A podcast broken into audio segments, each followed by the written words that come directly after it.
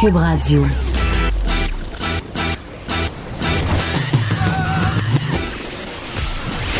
Pour elle, il n'y a jamais de mauvaise question. De 13 à 15. Les effronter. Avec Geneviève Peterson.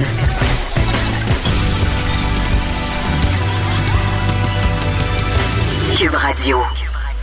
Salut tout le monde, j'espère que vous allez bien. Moi, je vais semi aujourd'hui, semi, semi, semi. Et pourquoi? Parce que il y a un virus qui s'est emparé de mon corps et là, je le sais, je vous entends penser.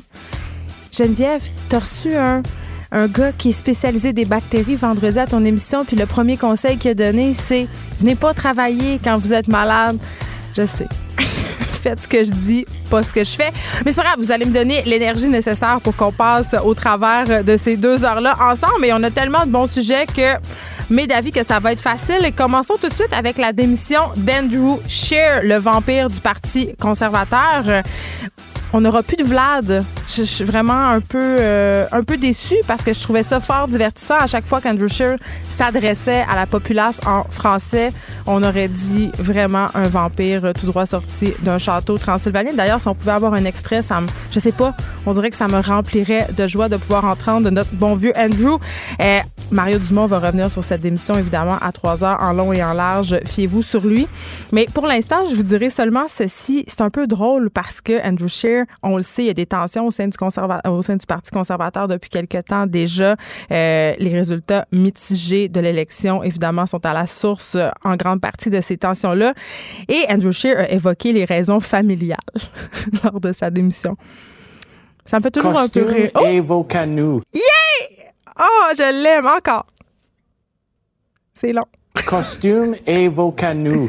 Je ne sais pas. On ne sait même pas qu'est-ce qu'il dit. C'est comme une, euh, une langue spéciale. Euh, donc voilà, c'est ça. Donc il a évoqué les, euh, les, raisons familiales de notre bon vieil Andrew Shear et ça me fait toujours rire parce que c'est le nom de code pour je me suis fait montrer la porte bien souvent. C'est un peu comme quand l'administration du Canadien dit tel joueur est blessé au bas du corps. C'est louche, c'est suspect mais on ne sait pas vraiment euh, ce qui va se passer et personne ne va nous le dire. Donc, euh, démission d'Andrew Scheer aujourd'hui. Euh, il va quand même continuer à occuper ses fonctions jusqu'à ce qu'il y ait une élection au sein de son parti. Il va rester aussi député. Aujourd'hui, à l'émission, on aura la sénatrice et athlète Chantal Petitclerc qui demande que le gouvernement fédéral en fasse plus concernant la réglementation sur le vapotage. On sait, les provinces et les municipalités euh, quand même font leur bon bout de chemin. Certaines sévissent davantage que d'autres. C'est un problème qui concerne la population. On a eu des cas très inquiétants euh, d'affections qui possiblement seraient liées au vapotage récemment. Donc vraiment, un cri du cœur de l'athlète par rapport au fait qu'on devrait en faire plus au fédéral.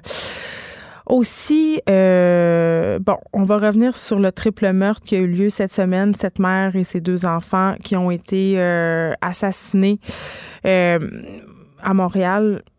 on plus on en sait sur cette affaire-là, plus on en vient à la conclusion que ça aurait pu être évitable. Et Véronique Yvon, il est allé d'un statut Facebook assez émotif pour dénoncer cette affaire-là, justement, et dire c'est le temps qu'on remette en cause la façon dont notre système euh, judiciaire s'attaque à la violence euh, conjugale. Euh, elle sera là tantôt. avant, on a parlé cette semaine de cette intrusion dans la vie privée de plusieurs de nos artistes via cellulaire. On a arrêté un homme, un homme de Longueuil, euh, qui a comparu l'homme accusé d'avoir espionné des dizaines de personnalités, genre Véronique Loutier, des joueurs du Canadien. Et on a, au bout du fil, José Lagagnère, journaliste pour TVA Québec, euh, qui a assisté à sa comparution. Bonjour, Monsieur Lagagnère. Euh, bonjour, ça va bien? Oui, ça va très bien. Écoutez, vous avez assisté à la comparution de Pascal Desgagnés. Qu'est-ce que vous avez appris? Qu'est-ce qu'on a appris?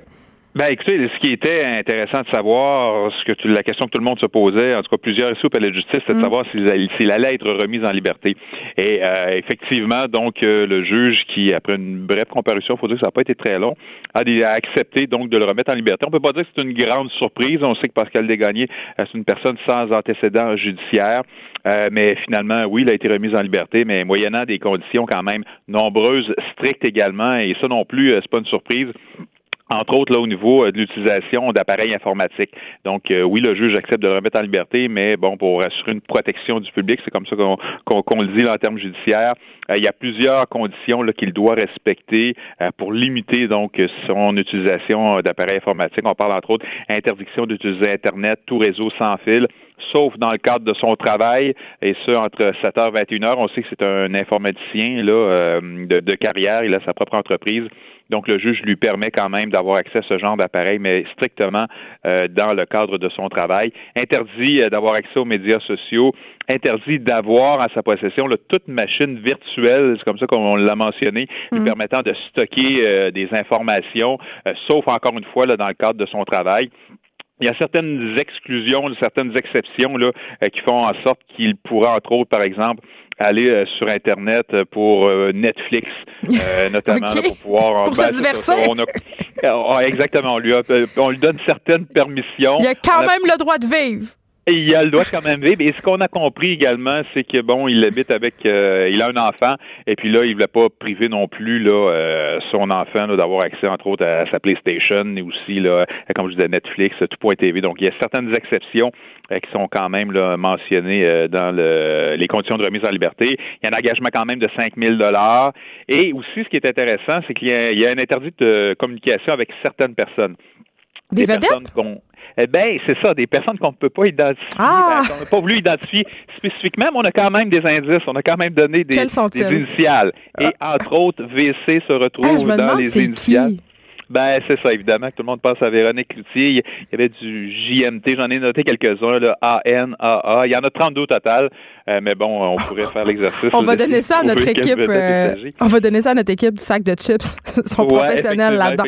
Euh, José, est-ce qu'on sait à date pourquoi il aurait fait ça, M. Degani? Parce qu'il n'a pas fait de chantage, là, c'est ça qu'on comprend? Non, c'est ça exactement. Il semble pas avoir soutiré des informations personnelles dans des buts là, de bon d'en tirer profit là, que ce soit monétairement ou d'une toute autre façon. Euh, bon, il y a notre collègue là, euh, Félix Séguin, qui bon a parlé à un de ses ex-collègues justement, de un des ex-collègues de Pascal Desgagnés, ouais. qui semblait dire selon lui que bon c'était peut-être tout simplement un défi là, euh, parce que bon, la curiosité aussi peut-être. Oui, peut-être, effectivement, que ça peut être de la curiosité aussi. Je sais pas si justement là, il, euh, y avait des. Il voulait, savoir ce qui se passait dans le monde des vedettes. peut-être une façon là, de s'introduire euh, dans, dans, dans ce monde-là. Mais c'est ça, c'est peut-être aussi par défi, là, parce que bon, on comprend que c'est vraiment un crack de l'informatique, là, vraiment quelqu'un là, qui s'y connaît là, euh, de façon vraiment là, un haut qualifié là, en termes d'informatique. Donc, est-ce que c'est un défi pour lui, là, justement, d'avoir accès à ces données-là de cette façon-là? Peut-être aussi, mais en tout cas, chose certaine, il était il était quand même calme dans le box des accusés. Il semblait très bien comprendre ce qui se passait, répondait clairement aux questions. Euh, le juge lui a mentionné que, bon, entre autres, au niveau de ses conditions, s'il ne respectait pas ces conditions-là, euh, ben, qu'il pourrait être euh, détenu pour le reste des procédures. Il a dit qu'il comprenait très bien qu'il entendait là, respecter ces conditions-là.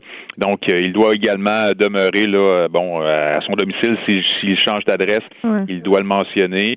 les policiers également qui vont avoir accès à son matériel informatique. Donc, s'il y a entre 7 heures et 21 heures toujours, s'ils veulent avoir accès à son, son matériel informatique, pour vérifier quoi que ce soit, les policiers vont pouvoir le faire euh, sans aucun problème. Donc ça aussi, euh, ça a été mentionné en cours ce matin. Donc Pascal Legani, qui est un résident de Québec, hein, il a été arrêté hier à Québec, euh, mais arrêté par la police de Longueuil. Euh, donc, euh, les procédures qui vont se poursuivre ici au Palais de justice de Québec.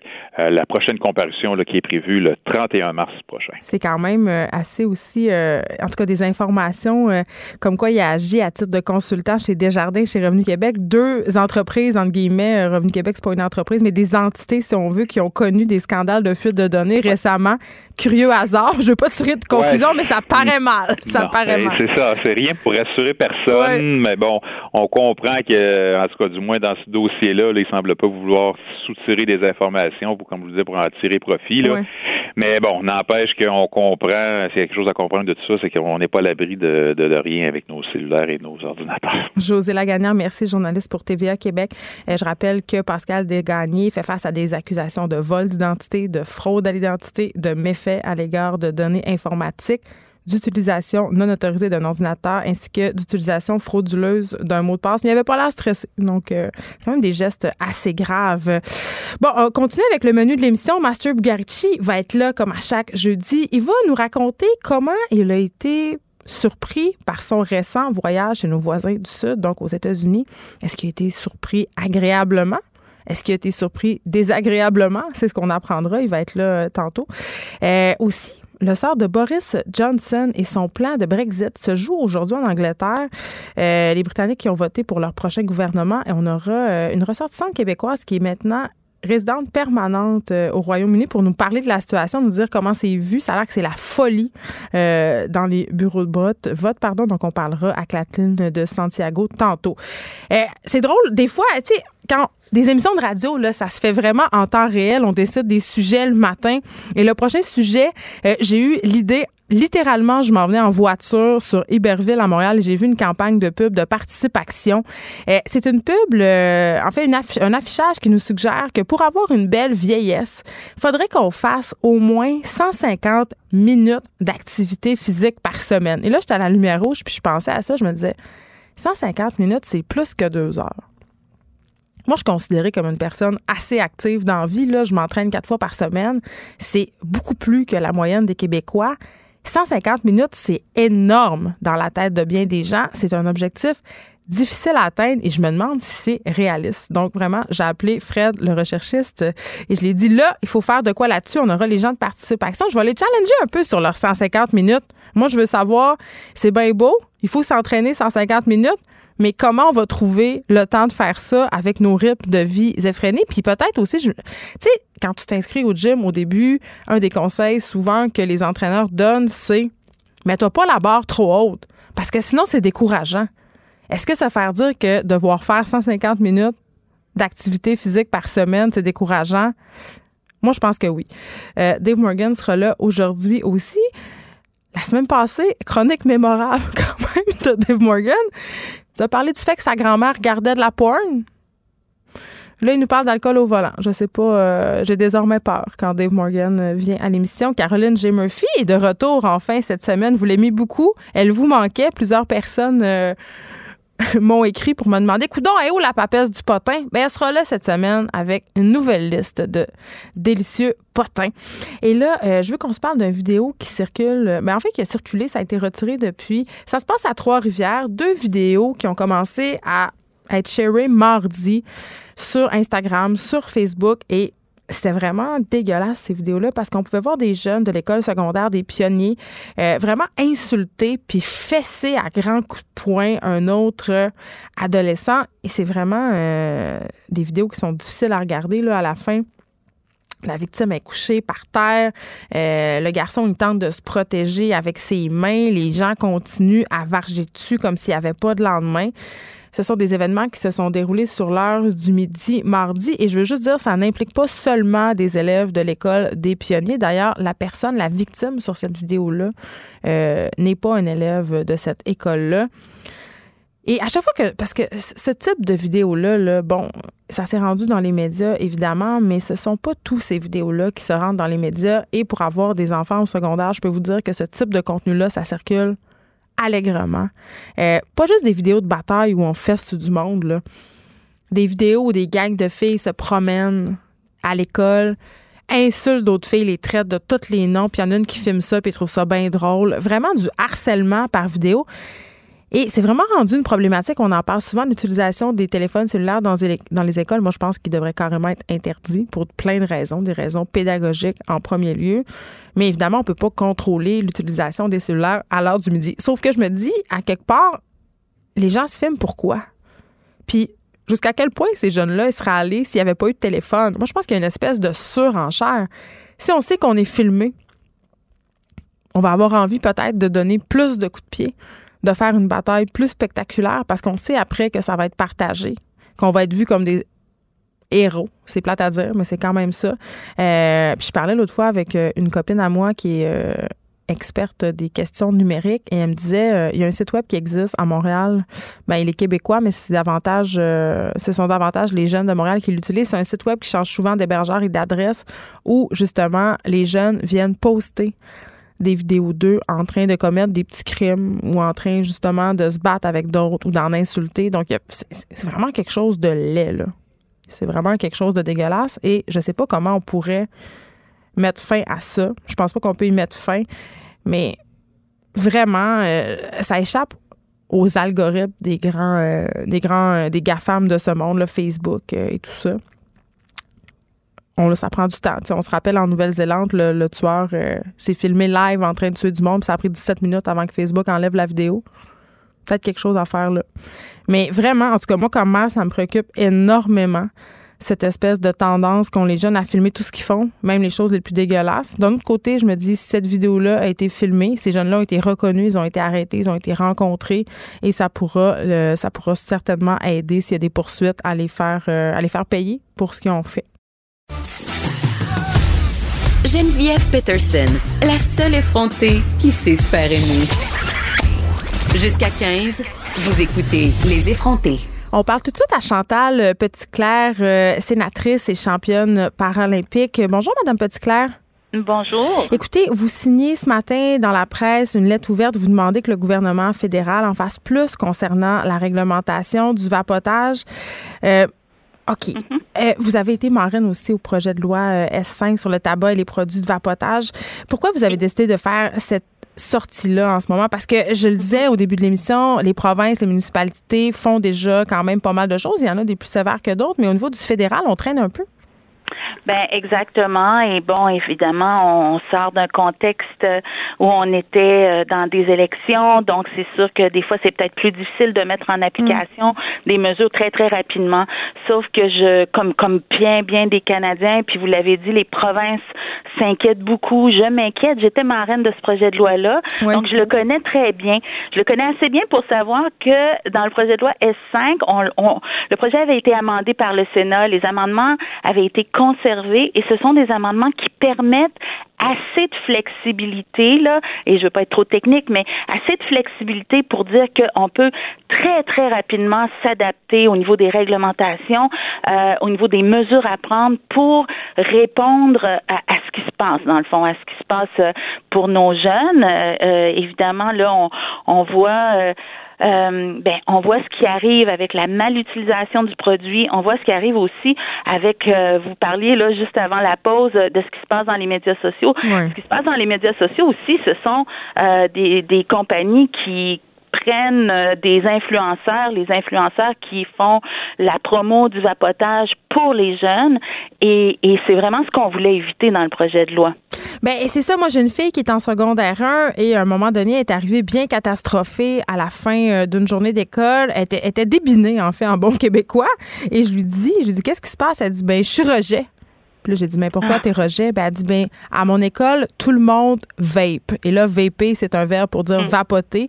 Mais quand mm. même, je vois ça, c'est répandu et c'est inquiétant, Chantal, parce qu'au départ, la vapoteuse, c'était pour quitter le tabac, pas pour euh, commencer. Absolument, non, c'était très, très clair. Le projet de loi était conçu de façon à permettre à un adulte fumeur d'utiliser quelque chose qui est quand même moins dangereux que la combustion d'une cigarette. Mais en même temps, on était très, très conscient que il faut pas que ça devienne une porte d'entrée pour nos jeunes.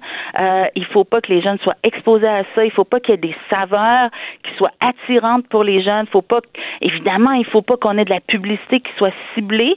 Euh, mais bon, euh, c'est un marché euh, qui est là. Euh, les compagnies, évidemment, ils sont créatives, agressives peut-être. Et, et là, on est là-dedans. Et je pense que tout le monde en est conscient. Il faut dire que le gouvernement a quand même lancé une consultation là-dessus qui s'est terminée le 25 mai. Donc, euh, le gouvernement en était conscient. Mais là, en fait, mon message à moi, qui est pas le mien tant que ça, hein, parce que c'est un message qui, euh, euh, dans le fond, qui écho un petit peu ce que l'Association médicale canadienne nous dit, mm. la Fondation des maladies du cœur, la Société canadienne du cancer, qui disent, OK, là, ça presse, là, il faut interdire les produits de vapotage qui ont des, des arômes là, qui attirent les jeunes, pas de publicité, diminuer la concentration maximale de nicotine.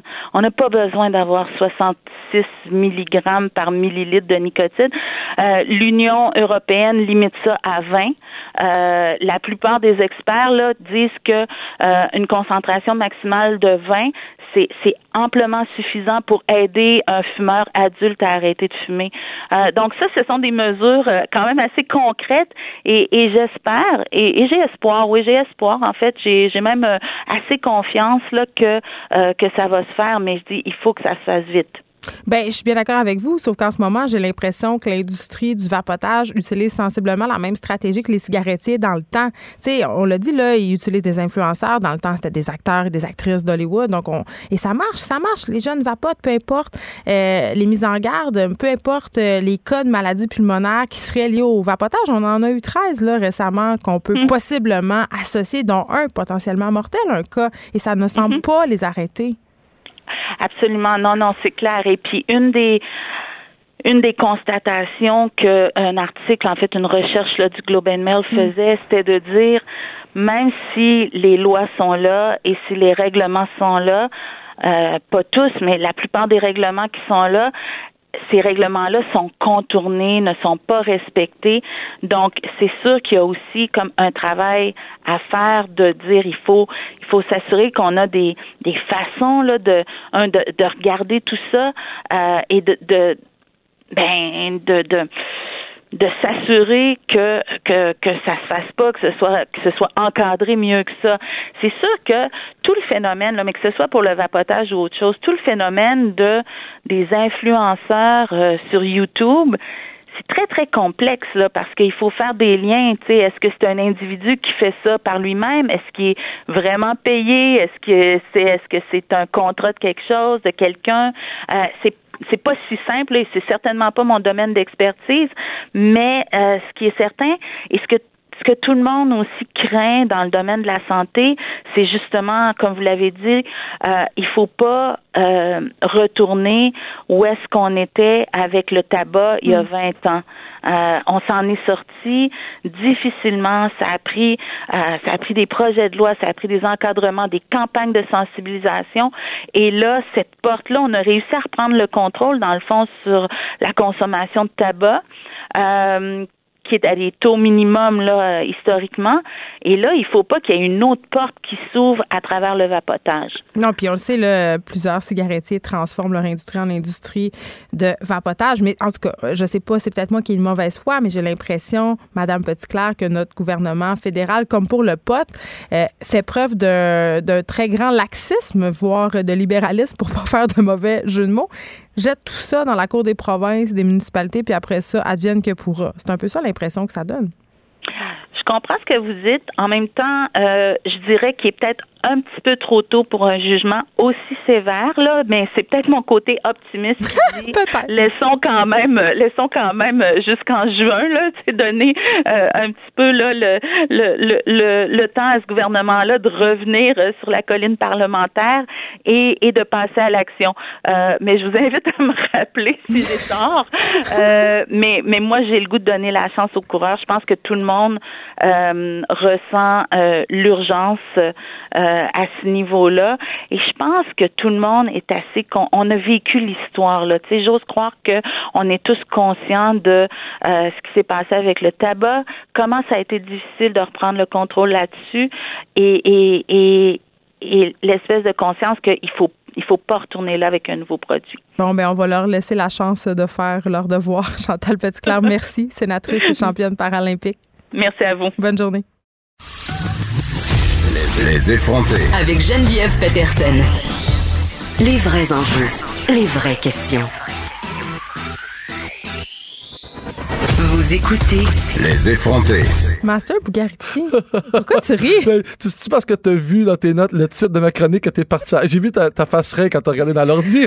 Ah, non, c'est pas à cause de ça, c'est à cause d'un texto de ma mère. elle est en Floride, puis elle écoute l'émission, elle me fait toujours des commentaires. euh, que, des fois, je- là, celui-là, je pourrais pas le lire en nom. Désolée. elle va elle va m'envoyer un DM après sur Elle Instagram. arrête pas, ma mère, te lâche pas, maman, lâche Master. Non, j'aime ça, maman, continue. bon, Master Bugarici, on est habillé en mou aujourd'hui. T'es-tu malade comme moi? Non, mais je filais mou, c'est drôle. Je savais pas que t'étais malade. Mais non, non, j'avais le goût d'être en mou aujourd'hui.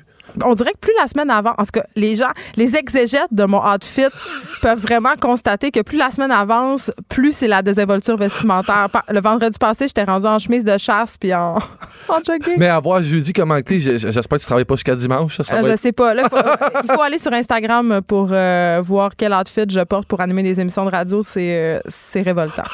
Mon chum, il, il pouvait pas croire que j'allais travailler de même ce matin. Ce qui m'a vraiment renforcé dans l'idée que j'allais y aller. ça, c'est Étant donné que j'ai l'esprit de contradiction. Bon, on arrête de parler de notre linge.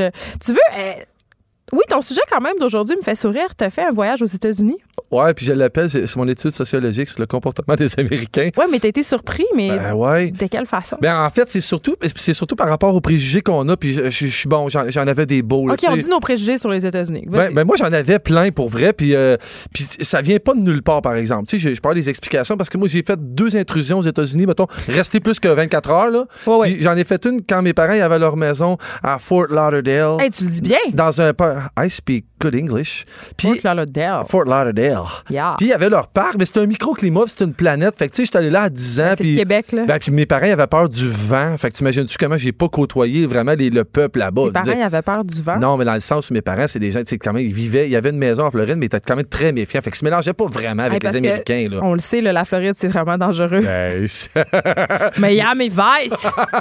mais, mais non, mais donc, donc j'ai j'ai jamais, j'avais pas un vrai point de vue, puis il était quand même fauné, puis en fait, j'en Ouais. avais pas parce que je les ai pas côtoyés. Mais ma deuxième intrusion, intrusion elle s'est faite en 2001.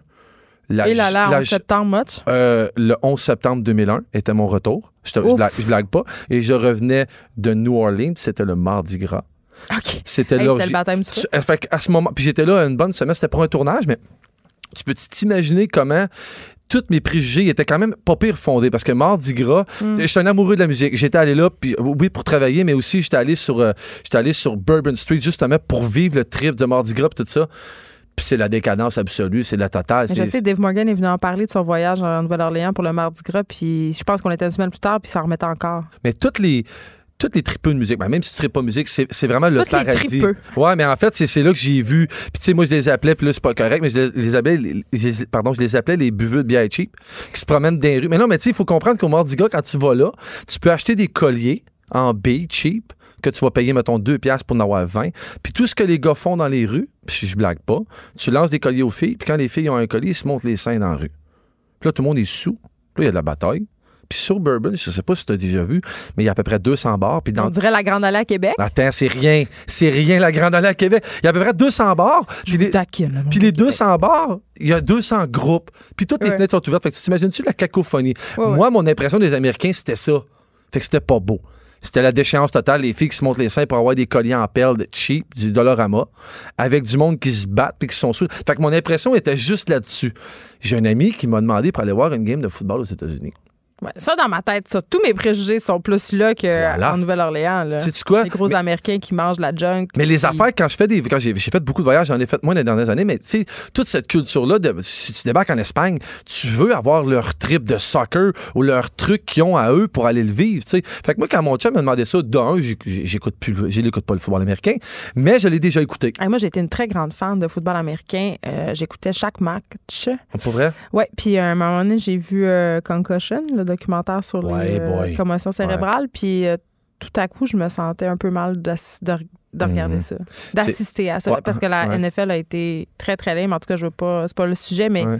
euh, a caché pendant longtemps euh, plein d'incidents qui ont rapport aux commotions cérébrales dans la Ligue de football américain. Il y a des joueurs qui ont qui ont eu des épisodes de violence conjugaux, justement, qui, ont, qui se sont suicidés. Ben, juste à passer l'espérance de vie des joueurs qui ont joué sur la ligne offensive ou défensive, c'est c'est Fait fou. que, on dirait qu'à partir de ce moment-là, euh, je me suis un peu désintéressée. Mais tu comprends que quand mon chum m'écrit puis il dit on va-tu à Buffalo voir une game? Moi, la première affaire qui me vient en tête, c'est New Orleans, mais en même temps, je me dis, attends un peu, attends un peu. Mes amis qui tripent sur le foot, ils me disent tous que les tailgate parties les plus épiques qu'il y a, C'est sont quoi un tailgate party? Fait, en fait, c'est que les gens se présentent avant la partie, sont dans le Ah, stationnement. Oui, avec les barbecues puis tout, là. Jen, tu comprends pas le niveau de ça à Buffalo. Tu on pourrait jamais voir ça à Montréal. J'étais pogné- En fait, j'ai décidé que j'y allais, puis je me suis dit j'y vais. Pour faire de quoi? Ben je- oui, pour faire de quoi? Pour me faire un, un- un- un vrai beau trip avec un chum de gars, qui est sa passion à lui, puis lui, il gage de l'argent et tout ça. Mais aussi pour aller vivre, c'est pour ça que j'appelais ça mon, mon truc sociologique, c'est que j'allais le vivre puis en prenant pour les Bills, parce qu'on allait voir les Bills de Buffalo. Puis mon seul rapport avec les Bills, c'est le fait que Marv Levy, qui a coaché là, il y a 20 ans, il a coaché avec les Alouettes. J'ai pas rapport. là. On le sait, tu sais pas. là. Ben, je connais rien. pas la game, Ouais. mais j'arrive là avec plein de, pré- plein de préjugés en imaginant ces innocents-là dans le parking, faire le, party, le party, puis être désagréable, loud, puis pas le fun. Jen, je l'ai eu, ça gueule. Oh. Quand je suis arrivé dans le parking, premièrement, je suis arrivé là à 9h le matin, la partie est à 1h l'après-midi. Tu comprends pas comment j'étais en retard. Les gens doivent débarquer là à 5h le matin. Pour avoir la meilleure place dans le parking? Jen, ils se font des feux de quatre pieds dans le parking.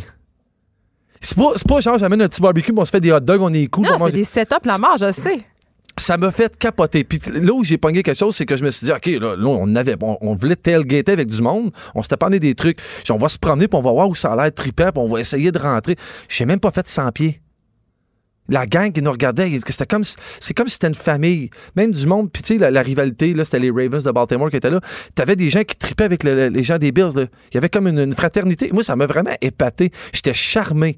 J'ai, C'était là, quel genre de monde qu'il y avait là, mettons? C'était des familles? C'était des filles? Comment c'était quoi, finalement? tout. Des enfants? Des madames de 65 ans déguisées en mascotte. Ah, ça, ça m'étonne pas. avec des gars de, de 19 ans en chess quand il fait moins 8. T'as- T'as tout. T'as absolument tout le. Tu sais, je dis une étude sociologique, puis je ris, mais c'en est une. Puis c'en est une dans, la- dans le sens où t'as tout ça ensemble. Avec ses rassembleurs. c'est Ben voyons, le premier que j'ai vu avec son gros pick-up, j'ai pas vu grand char électrique là.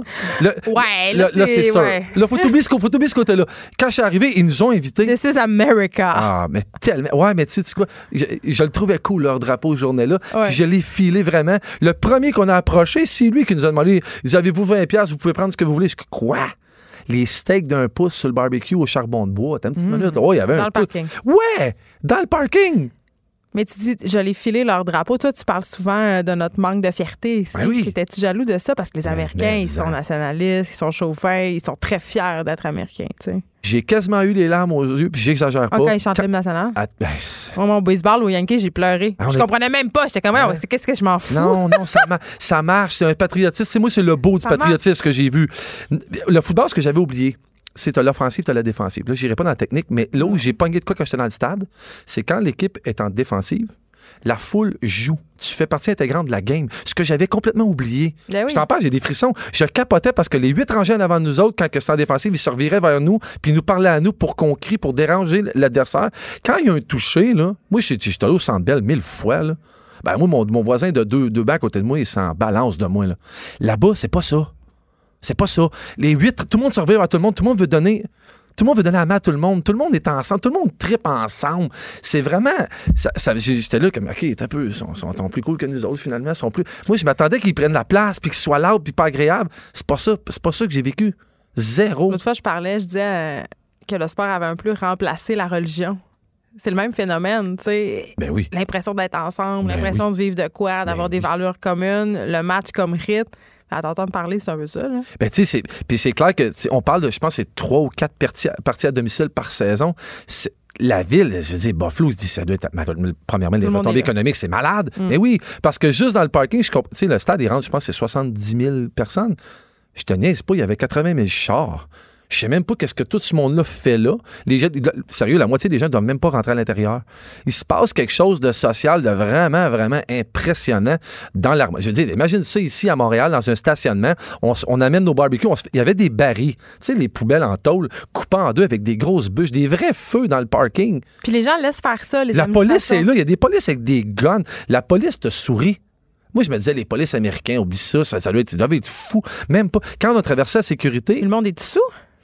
Oui, mais pas désagréable, pas en tout. Pas comme, genre, mettons, en Europe, qui sont obligés d'interdire les boissons alcoolisées Exact. au stade parce qu'il y a trop de batailles, là. Exact. C'est pas Mais- ça pendant tout le mais- feeling. Mais on s'entend que rentrer dans un stade, c'est on n'avait pas de fouille complète, mais tu peux même pas rentrer avec une cigarette. Là. Comment ça se passe? Ça se, en fait, ça s'est passé, c'était cool. Je vais être très, euh, pas rabat-joie, mais j'ai eu, j'ai eu la totale. La, ah ouais, la madame, la maman black cool qui était yo, qui était en sécurité, puis qui était avec côté de la police avec les mains, ses guns, mais d'une gentillesse. Je te dis, j'ai- j'ai- j'ai- partout où je m'attendais où les gens seraient pas corrects, où ils seraient bêtes, où ils seraient. Non, ils s'intéressaient. Ils parlaient de mon fouillé, accent, c'est il ça que était tu veux cool. Mais ils savent qu'on vient, ils savent qu'on vient pas des États-Unis, évidemment. On a quand même un accent. Puis ils je me suis fait passer pour un Irlandais, un Écossais. Mais quand tu dis que tu viens d'ici, elle était comme, les gens deviennent comme, oh, oh, Montréal. Puis c'est tout de suite le Canadien de Montréal. Là, évidemment, tu as des fans de sport. Fait que la culture, je sais pas que, tu sais, je pense qu'ils en font même des tailgate party, party ici. Je sais pas qu'est-ce que ça a l'air. Ça me donne le goût d'aller voir si on est au même level que? Ouais, Mais ben, c'est sûr qu'on n'est pas au même level. Impossible. non, mais dans le sens où la, la- la- la gentillesse, euh, l'inclusion, moi, je pensais, sérieux, je pensais jamais qu'une gang d'Américains, qu'un gros pick-up, et qu'il y avait un drapeau dans le bois du pick-up Ben, en c'est sûr. Ça prend un drapeau. Ça faut un Oui, drapeau. mais il m'invite, puis il veut que je trippe avec. Là, puis quand je suis là, on parle, puis tout le monde est. je- je- T'as-tu parlé de Donald Trump avec du monde? non, pas, pas en tout. C'est bien la dernière affaire, j'aurais été parler cette politique là-bas, ah, totalement. C'était pas. euh, ben, d'un, c'était pas la place. Puis de deux, t'es tellement pas dans cet esprit-là de. Puis quand on parle politique, c'est bien, bien rare que ça reste positif, peu importe si on parle de Trump ou d'autres Ouais. choses. Non, j'étais dans un vibe de- dans mon évangile en papier, comme tu dis souvent. J'étais dans mon vibe. euh, non, Tu fais de quoi de fun? j'ai vraiment trippé. J'ai- Tu sais quoi? Le bout du bout, Ah, je me suis commandé comme tout le monde. En fait, j'étais allé à Buffalo, je me suis dit, je vais me bourrer des ailes de poulet. Ben oui. Il y a aucune Buffalo wings. Il y en a même pas dans le stade. J'en ai même pas trouvé. Il y a des restaurants aux deux pieds. Non, je me suis pris des nachos dégueulasses, comme qu'ils prennent à 12 piastres. Hmm. Puis j'ai voulu donner une pièce de tip à la fille, puis elle ne donnait pas. Je savais pas, j'ai appris quoi? Les Américains étaient Mais ça, l'orgie de bouffe, quand tu vas voir du sport aux États-Unis, là, moi, aux Yankees, euh, je regardais le menu, puis j'étais là, sérieusement, tout ça Ah ouais. est épouvantablement décadent et tout ça me tente. Et mon chum de l'époque m'avait dit, ben, t'as juste à commander tout le menu. Ouais. Et c'est ça qu'on avait fait. That's on it. avait Ben commandé oui, oui, du oui. poulet frit, des hot dogs. On avait mal au cœur quand on est sorti de là, mais c'était incroyable. J'ai eu mal au cœur, moi aussi. Quand je suis sorti de là, je me suis, je me suis tapé un pretzel par-dessus que je mange même pas. Mais l'émotion. ça vient avec le territoire. Mais, mais je pense que ça va de soi, puis il fallait le faire. Puis si t'es allé, tu l'as fait, tant mieux. Je- J'allais pas là pour combattre, j'allais là pour nager dans le courant, j'allais là pour être avec eux c'est ça.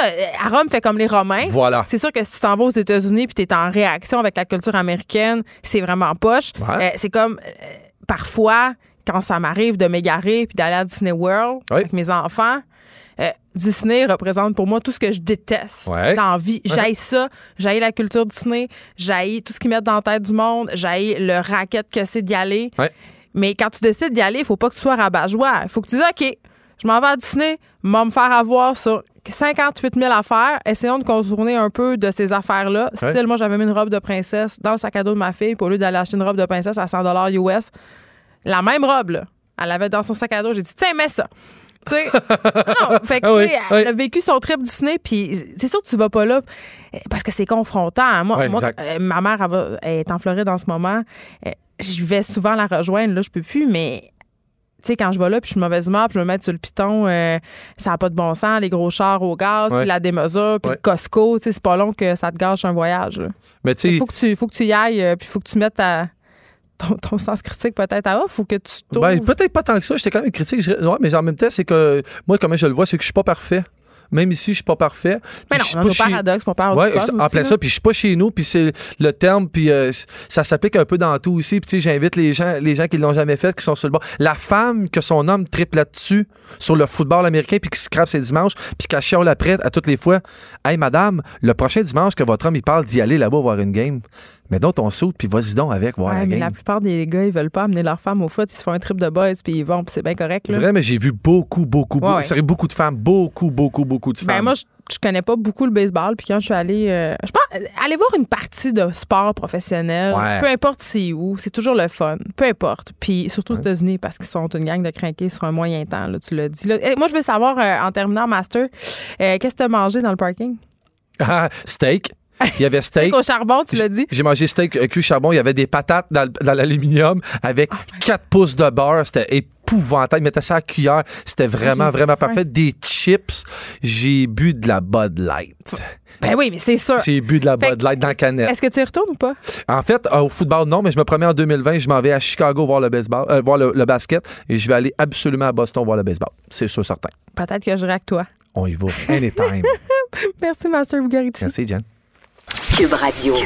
Jusqu'à 15, vous écoutez Les effrontés. On parle euh, de ce récent triple meurtre d'une mère et de ses deux enfants de 2 et 4 ans. Une autre preuve qu'il faut remettre en cause la façon dont le système judiciaire s'attaque à la violence conjugale. Et ça, c'est selon la députée péquiste Véronique Yvon. Elle est en ligne. Bonjour, Madame Yvon. Bonjour. Écoutez, je disais, vous avez fait une publication euh, Facebook, un cri du cœur. Je, vous sentais très, très euh, investi euh, dans votre publication. Vous dites, et je dois dire que je partage entièrement votre opinion, que ce triple meurtre, cet autre triple meurtre, vous souhaitez qu'il nous remue assez pour qu'on remette enfin en cause les manières de faire de notre système policier, de notre système judiciaire par rapport à la violence conjugale. Euh, évidemment, ce que vous soulevez, tout le monde ce matin s'interroge. Cet homme-là qui avait été accusé de voie de fait faisait l'objet d'une ordonnance de ne pas s'approcher de son ex-conjointe. Et là, il s'est commis ce qu'on sait. Il avait quand même accès à ses enfants, cet homme-là, Madame Yvon. Exactement. Alors, je pense que c'est complètement révoltant. Puis, à un moment donné, euh, il faut euh, il faut bouger. Il faut euh, pas juste se dire que c'est intolérable et inacceptable, mais il faut se dire comme société collectivement, euh, il faut faut bouger. Comme je dirais, ce qui est arrivé avec la, petite fille de Granby nous a secoué profondément. Moi, j'espère que là, c'est le, le meurtre de trop, euh, le féminicide, le familicide. Euh, je veux dire, un, il faut mettre les bons noms sur les termes. Il faut pas euh, minimiser ça en continuant d'appeler ça des, des drames familiaux. Je ne suis plus capable d'entendre ça. Donc, c'est un triple meurtre et qui aurait pu être évité. Et vous le dites très bien d'entrée de jeu, ce qui est particulièrement choquant. Et moi, je voudrais entendre les explications aussi des personnes qui ont été impliquées dans ces décisions-là. C'est de dire que cet homme-là, il a été arrêté et accusé de voie de fait armée sur la personne de son rien, conjointe. Exactement, ce n'est pas rien. Et euh, la semaine dernière, pas plus tard que la semaine dernière, euh, on a laissé tomber les accusations en échange de ce que je comprends d'une ordonnance de garder la paix et de ne pas s'approcher de son ex-conjointe, ce qu'on appelle dans le jargon un 810 du Code criminel. Alors, qu'est-ce qui nous a amené là? Qu'est-ce qui fait en sorte que la couronne a décidé qu'elle pouvait mettre de côté euh, le procès, qu'on pouvait mettre de côté les accusations en échange euh, d'un ordre de, de, garder la paix et de ne pas approcher son ex-conjointe. Moi, je, pense qu'il faut avoir des explications, il faut avoir, il faut entendre euh, la couronne, le DPCP nous dire ce qui s'est passé dans, dans ce cas-ci. je pense que c'est essentiel, puis on ne doit pas se réfugier là, derrière l'indépendance et tout ça. Oui, c'est, on est bien conscient de ces grands principes de droit-là. Mais là, dans ce cas-ci, il faut avoir des réponses parce qu'il y a trois personnes qui sont mortes et une quatrième qui s'est suicidée. Ben, moi, je vais aller plus loin euh, que ça, Madame Yvon. Moi, j'ai une question assez simple. Euh, quand on a un 810 comme ça, une interdiction d'approcher une victime, on s'entend, là cette personne-là, cet homme-là qui a commis ces meurtres-là, il n'avait plus rien à perdre. Donc, c'est pas une interdiction d'approcher sa victime qui va l'empêcher d'y aller. Là. Il faudrait pas qu'on ait des moyens. Plusieurs personnes euh, soulevaient la question du fameux bracelet électronique. Tu sais, à un moment donné, c'est parce que, oui, il y a la loi, il y a des ordonnances, mais si on décide de la transgresser, la loi, puis qu'il n'y a personne pour nous en empêcher, ben on a le résultat devant lequel on se retrouve aujourd'hui. 11 femmes ont été tuées l'année dernière des mains de leur ex-conjoint au Québec. Je veux dire, c'est littéralement un problème. C'est presque une par mois. Je veux dire, qu'est-ce qu'on attend pour agir? Moi, je, vois ces statistiques-là, puis je comprends pas. On n'est pas au Yémen, là, on est au Québec. Exactement. Puis en fait, c'est l'autre volet, c'est le fameux 810. Un, il faut comprendre comment qu'on peut laisser tomber facilement des accusations aussi graves mm. contre une ordonnance 810. Et deux, est-ce que c'est vraiment euh, une ordonnance qui veut dire quelque chose. Donc, je comprends, là, euh, OK, monsieur s'engage à, mais je veux dire, c'est quelqu'un qui a été accusé de voie de fait armée. Là. On n'est pas, on n'est pas là, dans des enfants de cœur, puis des gens qui vont avoir peur de se faire taper sur les doigts s'ils ne respectent pas une ordonnance euh, du système. Là. On se comprend qu'on est face à des personnes qui ont de graves problèmes. Cette personne-là avait des antécédents. Cette personne-là avait des problèmes de santé mentale. Donc, comment peut-on penser que c'est ça qui va faire en sorte sorte que la personne ne s'approchera pas de son ex-conjointe et qu'elle posera pas des gestes très graves. Alors ça, c'est l'autre aspect. Oui, euh, il y a la question de se dire, est-ce qu'il pourrait y avoir un vrai suivi? Est-ce que le bracelet est quelque chose d'envisageable? Quelles ressources ont été offertes? J'entendais euh, Mme Monassis de la Fédération des maisons d'hébergement. Mm. Quel lien a été fait avec cette victime-là, euh, avec la, la dame et ses enfants pour dire, il y a des mesures de protection, comment on entoure, comment on accompagne cette personne-là en disant on va vous offrir de la protection, on va installer un système d'alarme, je ne sais pas. Et par ailleurs, cette personne-là, est-ce qu'on est capable de faire un lien puis de dire OK, il y a une telle ordonnance qui a été mise, on va faire le suivi de l'ordonnance, vous allez devoir suivre une thérapie euh, pour contrôler votre violence, vous allez devoir avoir un suivi psychiatrique. Comment ça se fait qu'on laisse aller les choses comme ça? Là, c'est sûr qu'on va nous dire oui, mais dans le système, parce que là, monsieur, on a retiré les accusations. Donc, il était comme plus dans le système qui fait en sorte que euh, quand tu veux mettre des ordonnances plus serrées, comme une peine en quelque sorte avec un bracelet ou un suivi ou des choses qu'on voit en probation, ben si la personne ne fait plus l'objet d'accusation, tu n'as plus les mêmes poignées pour dire on va obliger à un tel suivi, on va obliger à une thérapie, on va obliger à, à un bracelet ou je ne sais quoi. Mais de toute évidence, il faut repenser, il faut repenser comment on agit dans ces cas-là, parce que ça n'a aucun sens hmm. de voir qu'il y avait une personne accusée de, de, de, de faits aussi graves qui s'en sort avec un 810 et qu'il n'y a aucun suivi par rapport à ça. Il n'y a aucune mesure de protection particulière pour la femme et ses enfants. Et là, une semaine après, c'est incroyable. Une semaine après qu'on ait mis de côté ces accusations-là, euh, le pire se produit, puis on a ce triple meurtre-là. Juste avant Noël. Je, je parlais euh, hier avec Ingrid Falaise, puis j'ai reçu beaucoup de de femmes qui sont à la tête de maisons euh, d'hébergement à mon émission. ce qui ressort de témoignages des femmes qui sont victimes de violences conjugales, bien souvent, là, ces femmes-là n'ont pas l'impression d'être crues ni par les policiers, ni par le système de justice. Ingrid me disait hier qu'il y avait des juges qui, en 2019, disaient à des femmes, écoutez, vous êtes chanceuses qu'ils ne vous battent pas chaque jour. Vous êtes chanceuse de n'avoir que des bleus. Euh, on, parlait même, on, est allé jusqu'à dire que ces femmes-là avaient l'impression que le système de justice était un peu sexiste. Ben, écoutez, euh, ça prendrait vraiment un recensement exhaustif. Euh, parce que on voit euh, pointer des fois des, des, des, des discussions, des, éléments dans des jugements qui ne tiennent juste pas la route. Mm-hmm. Je dois vous dire que dans le comité qu'on a créé euh, avec les trois autres élus sur l'adaptation du système de justice à la réalité des victimes de violences sexuelles et conjugales, c'est des éléments sur lesquels on se penche. Et évidemment, trop souvent, on se fait dire ah ça a tellement changé, ça a tellement évolué, ça va beaucoup mieux, les juges sont formés, les procureurs sont formés. Exactement, une chance.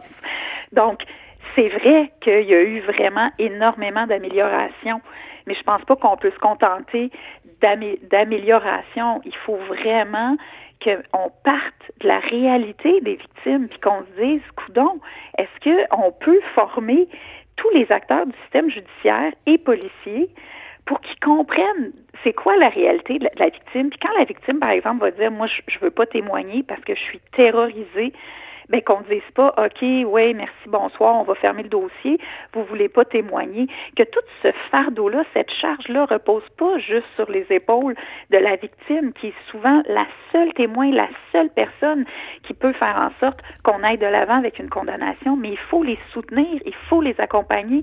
C'est le cœur de, de, de, ce qu'on veut faire, puis on a franchi un premier pas cette semaine pour les, les victimes de violences sexuelles. J'ai parlé avec Hélène David lundi euh, à ce sujet-là, mais c'est ça. Euh, je profite du fait que vous en parlez. Aller beaucoup plus loin. Ben.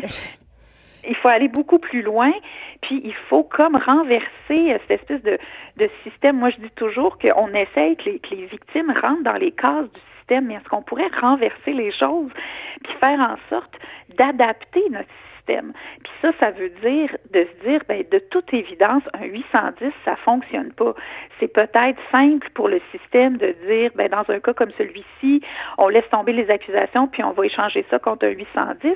Mais si on fait une ordonnance comme celle-là de ne pas troubler la paix, puis de pas s'approcher de, son, sa victime, ben, il faut qu'il y ait des mesures qui vont accompagner ça, mesures pour la victime, mesures de, de, de, de vraiment la sécuriser, et mesures pour l'agresseur, de s'assurer qu'il qu'il est pris en charge, qu'on va, on va l'accompagner avec euh, des, des, des, soins en santé mentale, qu'on va, qu'on va le surveiller.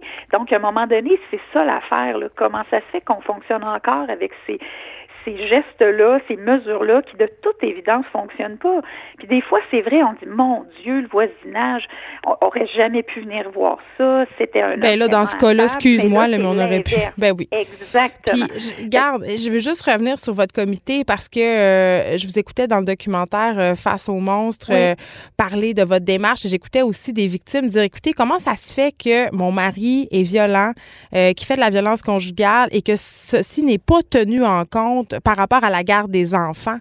Tu sais, parce que ça, là, pour moi, c'est une des plus grandes aberrations que les victimes de violences conjugales doivent subir. Je veux dire, comment on peut s'imaginer être une femme victime de violence qui laisse aller ses enfants 50% du temps chez une personne violente? Ça doit être absolument insoutenable. il y a des femmes qui décident de rester avec leur mari pour pouvoir être là et protéger leurs enfants. C'est vraiment d'une tristesse sans nom, là, Madame Yvon.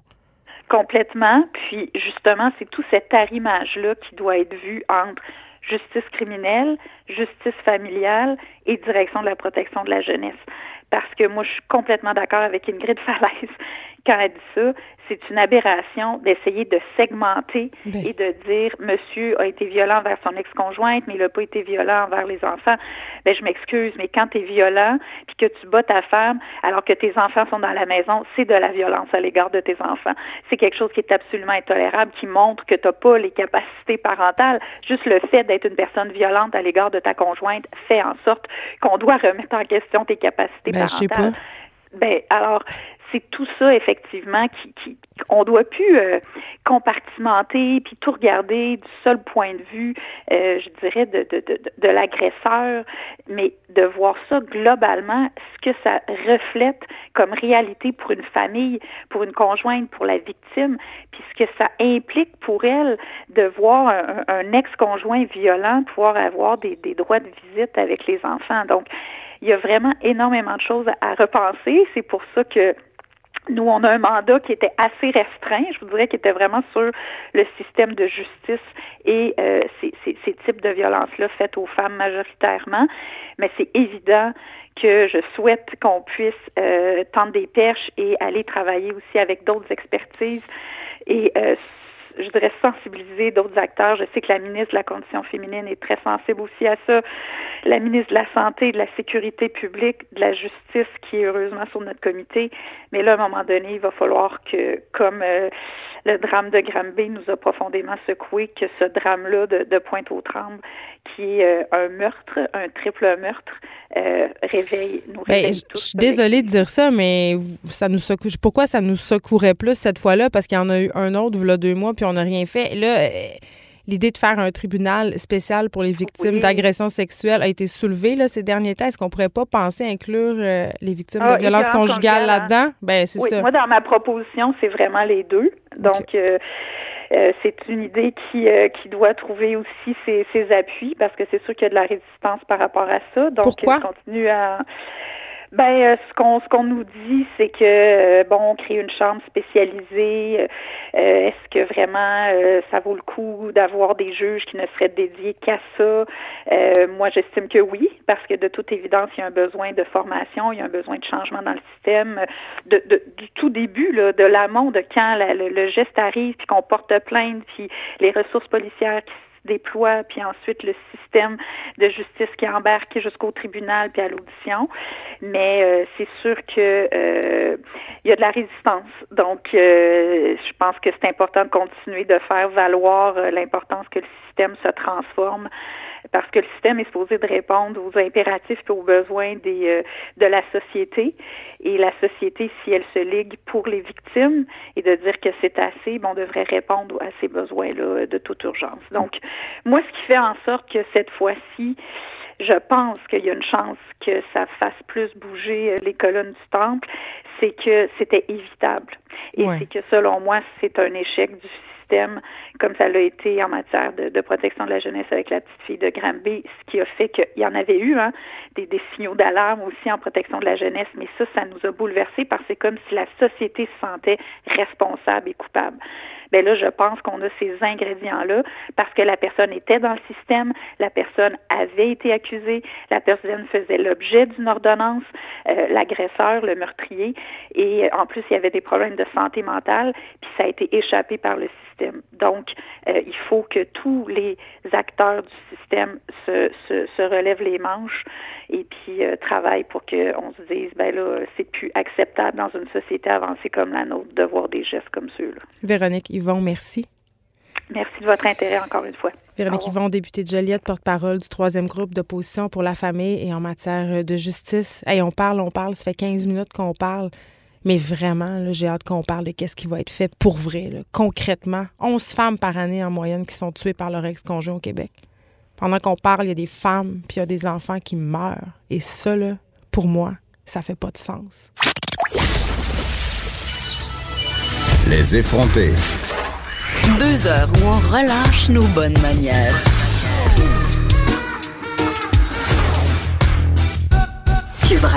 On s'en va ailleurs, euh, du côté de l'Angleterre, plus précisément, les Britanniques qui sont aux urnes aujourd'hui, c'est le sort euh, de Boris Johnson et de son plan Brexit qui se joue. Et là, on a une ressortissante québécoise qui est résidente désormais permanente du Royaume-Uni.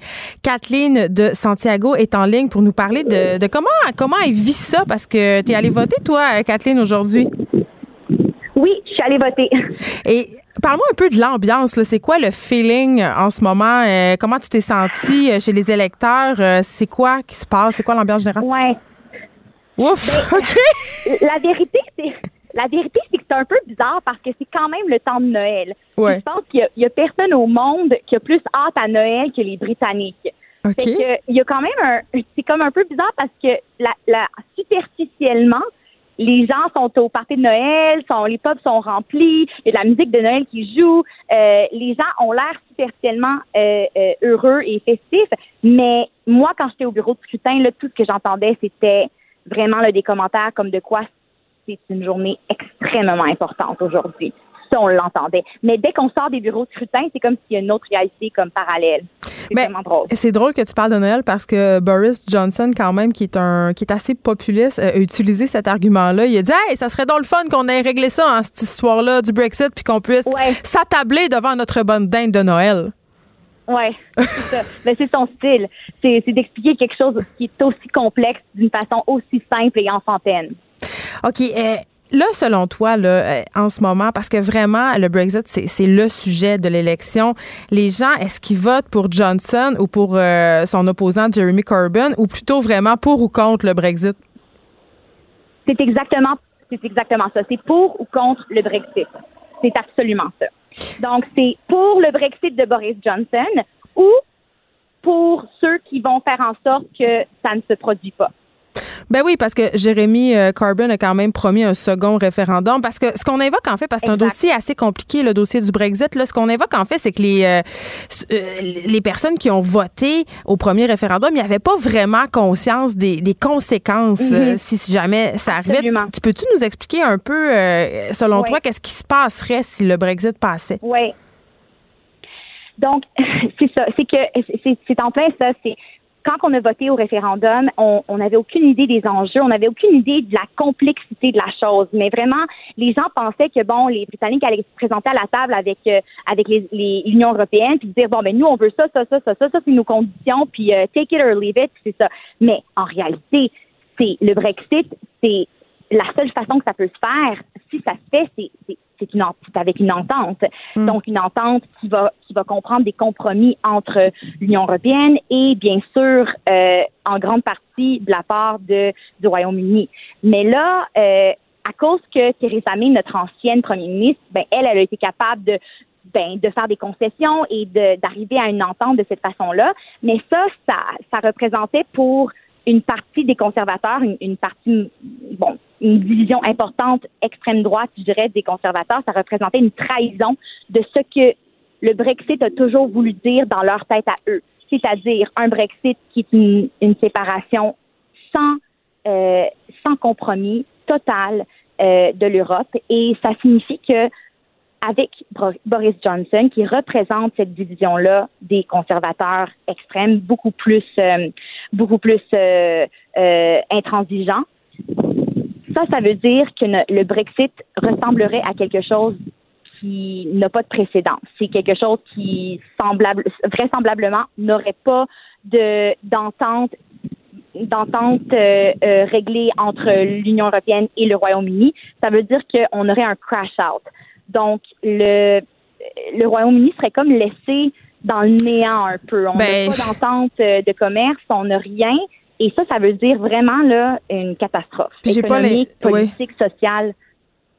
J'ai pas l'impression que si ça se faisait en plus parce que l'Union euh, européenne rendrait la vie euh, des Britanniques nécessairement facile parce qu'ils sont contre ils veulent pas que, que l'Angleterre s'en aille. Ben, c'est que eux, ils représentent leurs propres intérêts, ben. comme n'importe quelle union. Je veux dire, eux autres, ils, ils doivent, euh, ils doivent défendre leurs leurs valeurs, leurs intérêts aussi. C'est tout à fait normal. Mais on dirait que les, les, les conservateurs euh, de, de Boris Johnson, on dirait que eux, ils vendent une idée complètement fausse qui est ah ben c'est l'Union européenne qui vont pas nous donner ce qu'on veut. Ben d'abord euh, euh, qu'on aboutisse, on va juste comme quitter euh, la table de négociation, puis ça sera ça.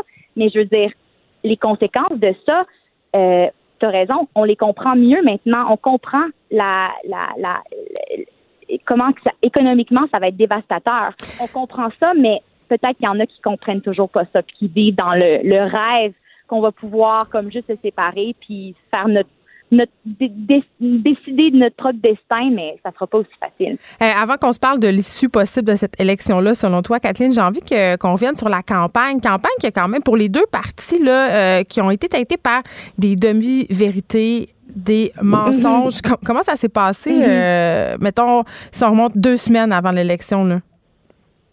Oui, il y a vraiment eu des, il y a vraiment eu beaucoup de reportages qui, étaient axés là-dessus sur sur la confiance, dans le fond, la, la, confiance qu'on a euh, en Boris Johnson, mais aussi en, en, Jeremy Corbyn, parce que dans le fond, les deux euh, ont été sujets à des, des, des accusations euh, par rapport à leur, leur, leur déclaration de campagne ouais. qui était euh, Oui, ça a joué dur, là.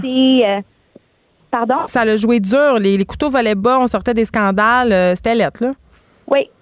Euh, ouais, puis mais surtout on, on, voyait vraiment là, on, on, témoignait vraiment de ce que c'est du fake news. Surtout dans les réseaux sociaux, ils ont été accusés les conservateurs euh, d'avoir euh, répandu euh, des bon des des, des semi-vérités qui dans le fond étaient basées qui étaient basées sur absolument rien. Un vidéo qui a été changée pour pour pour faire paraître que le, le, le le le membre du parlement du côté des, des euh, du Labour, dans le fond, il était il était pas sûr de sa réponse, mais dans le fond, il avait juste euh, il avait juste fait un montage vidéo, il avait juste comme changé le vidéo pour que ça paraisse comme ça. Mm. Mais ça, honnêtement, je je peux juste dire que c'est ça ça devrait pas surprendre grand monde du côté du côté des électeurs parce que Boris Johnson a toujours été sujet à des, des accusations qu'on ne pouvait pas vraiment lui faire confiance. oui, c'est un ancien journaliste qui s'était quand même fait mettre dehors de son média. Et là, euh, Kathleen, euh, tu sembles, en tout cas, si je me fais à ce que j'entends, corrige-moi si je me trompe, euh, contre le Brexit un peu. est-ce que tu penses que c'est la position partagée par la majorité des électeurs? C'est-à-dire, est-ce que tu penses que Jeremy Corbyn va l'emporter aujourd'hui? La question. En fait, je je suis pas assez naïve de, de croire que moi, je peux parler pour tout le pays. Je veux dire, s'il y a une chose que ça nous a appris le référendum en 2016, c'est que dans le fond, euh, les gens comme moi qui habitent à Londres, euh, qui vivent la réalité londonienne, qui euh, qui socialisent et qui se sont liés d'amitié, qui voient tous les, les bénéfices de faire partie de l'Union européenne, ça, ça représente pas la majorité du pays nécessairement. Moi, ce que je peux dire par contre, c'est qu'il y a une montée, euh, une montée vraiment euh, remarquable euh, du nombre de, de d'électeurs qui sont allés s'enregistrer, qui font partie des, électeurs de, de 30 ans et moins. Donc, la jeunesse, je pense qu'ils se rendent compte un peu de, du fait que les conséquences d'un Brexit, selon Boris Johnson, ça va les affecter pour toute leur vie. Ça va, ça va être un point de non-retour, puis Ouais, c'est ouais. nous qui allons vivre les conséquences de ça.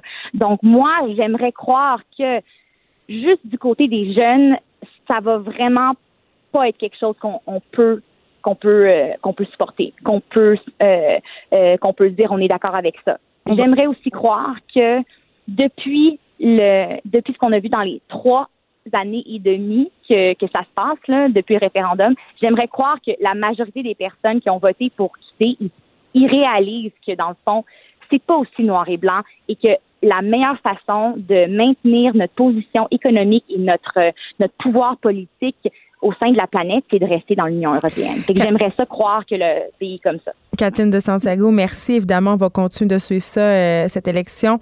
Euh, québécoise maintenant résidente permanente euh, du Royaume-Uni, actrice. Merci beaucoup de nous avoir parlé. Ben merci à vous. Bonne, bonne fin d'élection. J'espère que ça va virer du côté Merci, que tu veux. bye-bye. Bye. Écrivaine, Blogueuse. scénariste et animatrice. Geneviève Peterson.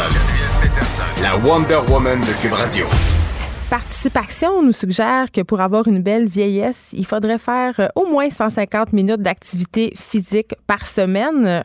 Un objectif difficile à atteindre pour plusieurs. En tout cas, c'est ce que je comprends si je me fie au témoignage des gens autour de moi et des gens que je reçois à cette émission pour parler du sport. Euh, Puis là, en plus, avec le temps des fêtes, à l'horizon, le froid qui s'installe de plus en plus, euh, la tentation d'être une patate du- de divan ben, est grande. Euh, et je ne suis pas épargnée par ça. Pierre Morin est avec moi, directeur général chez Parti- Participation. Pardon. Bonjour, Monsieur Morin. Bonjour, Madame Peterson. Écoutez, euh, personne n'est contre la vertu. Je disais en début d'émission, euh, moi, je fais du sport quatre fois par semaine, ce qui est quand même majoritairement plus que beaucoup d'entre nous.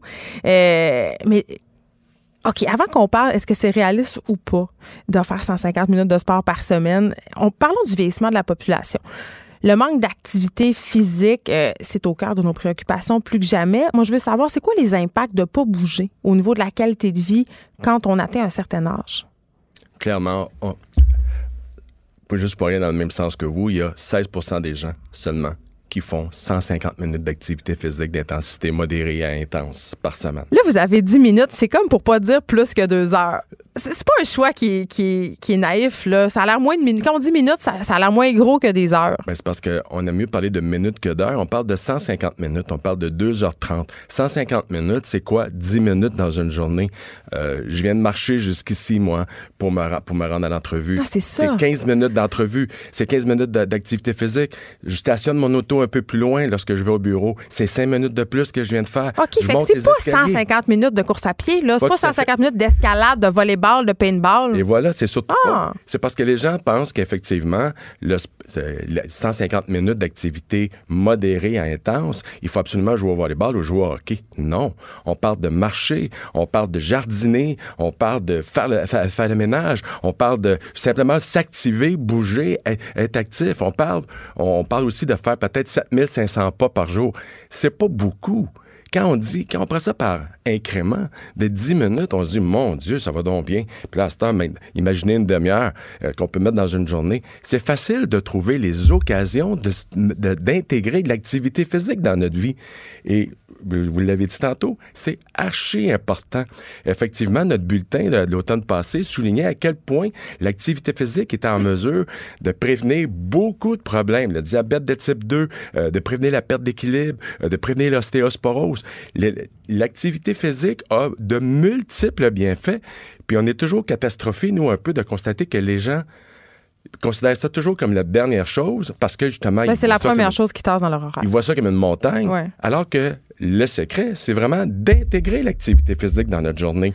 Monsieur Morin, là, vous parlez euh, de prévention de l'ostéoporose, du diabète. Là, on a un peu tous la pensée magique. On dit, ah, ça va pas m'arriver, ah, moi, je vais être épargné par ça. Mais parlons d'affaires euh, plus concrètes, là, juste au niveau de l'autonomie. Par exemple, tu sais, on parle de la pénurie dans les CHSLD, mais votre campagne elle met ça un peu euh, en, en lueur. Plus tard, si vous faites du sport, vous allez être plus autonome plus longtemps.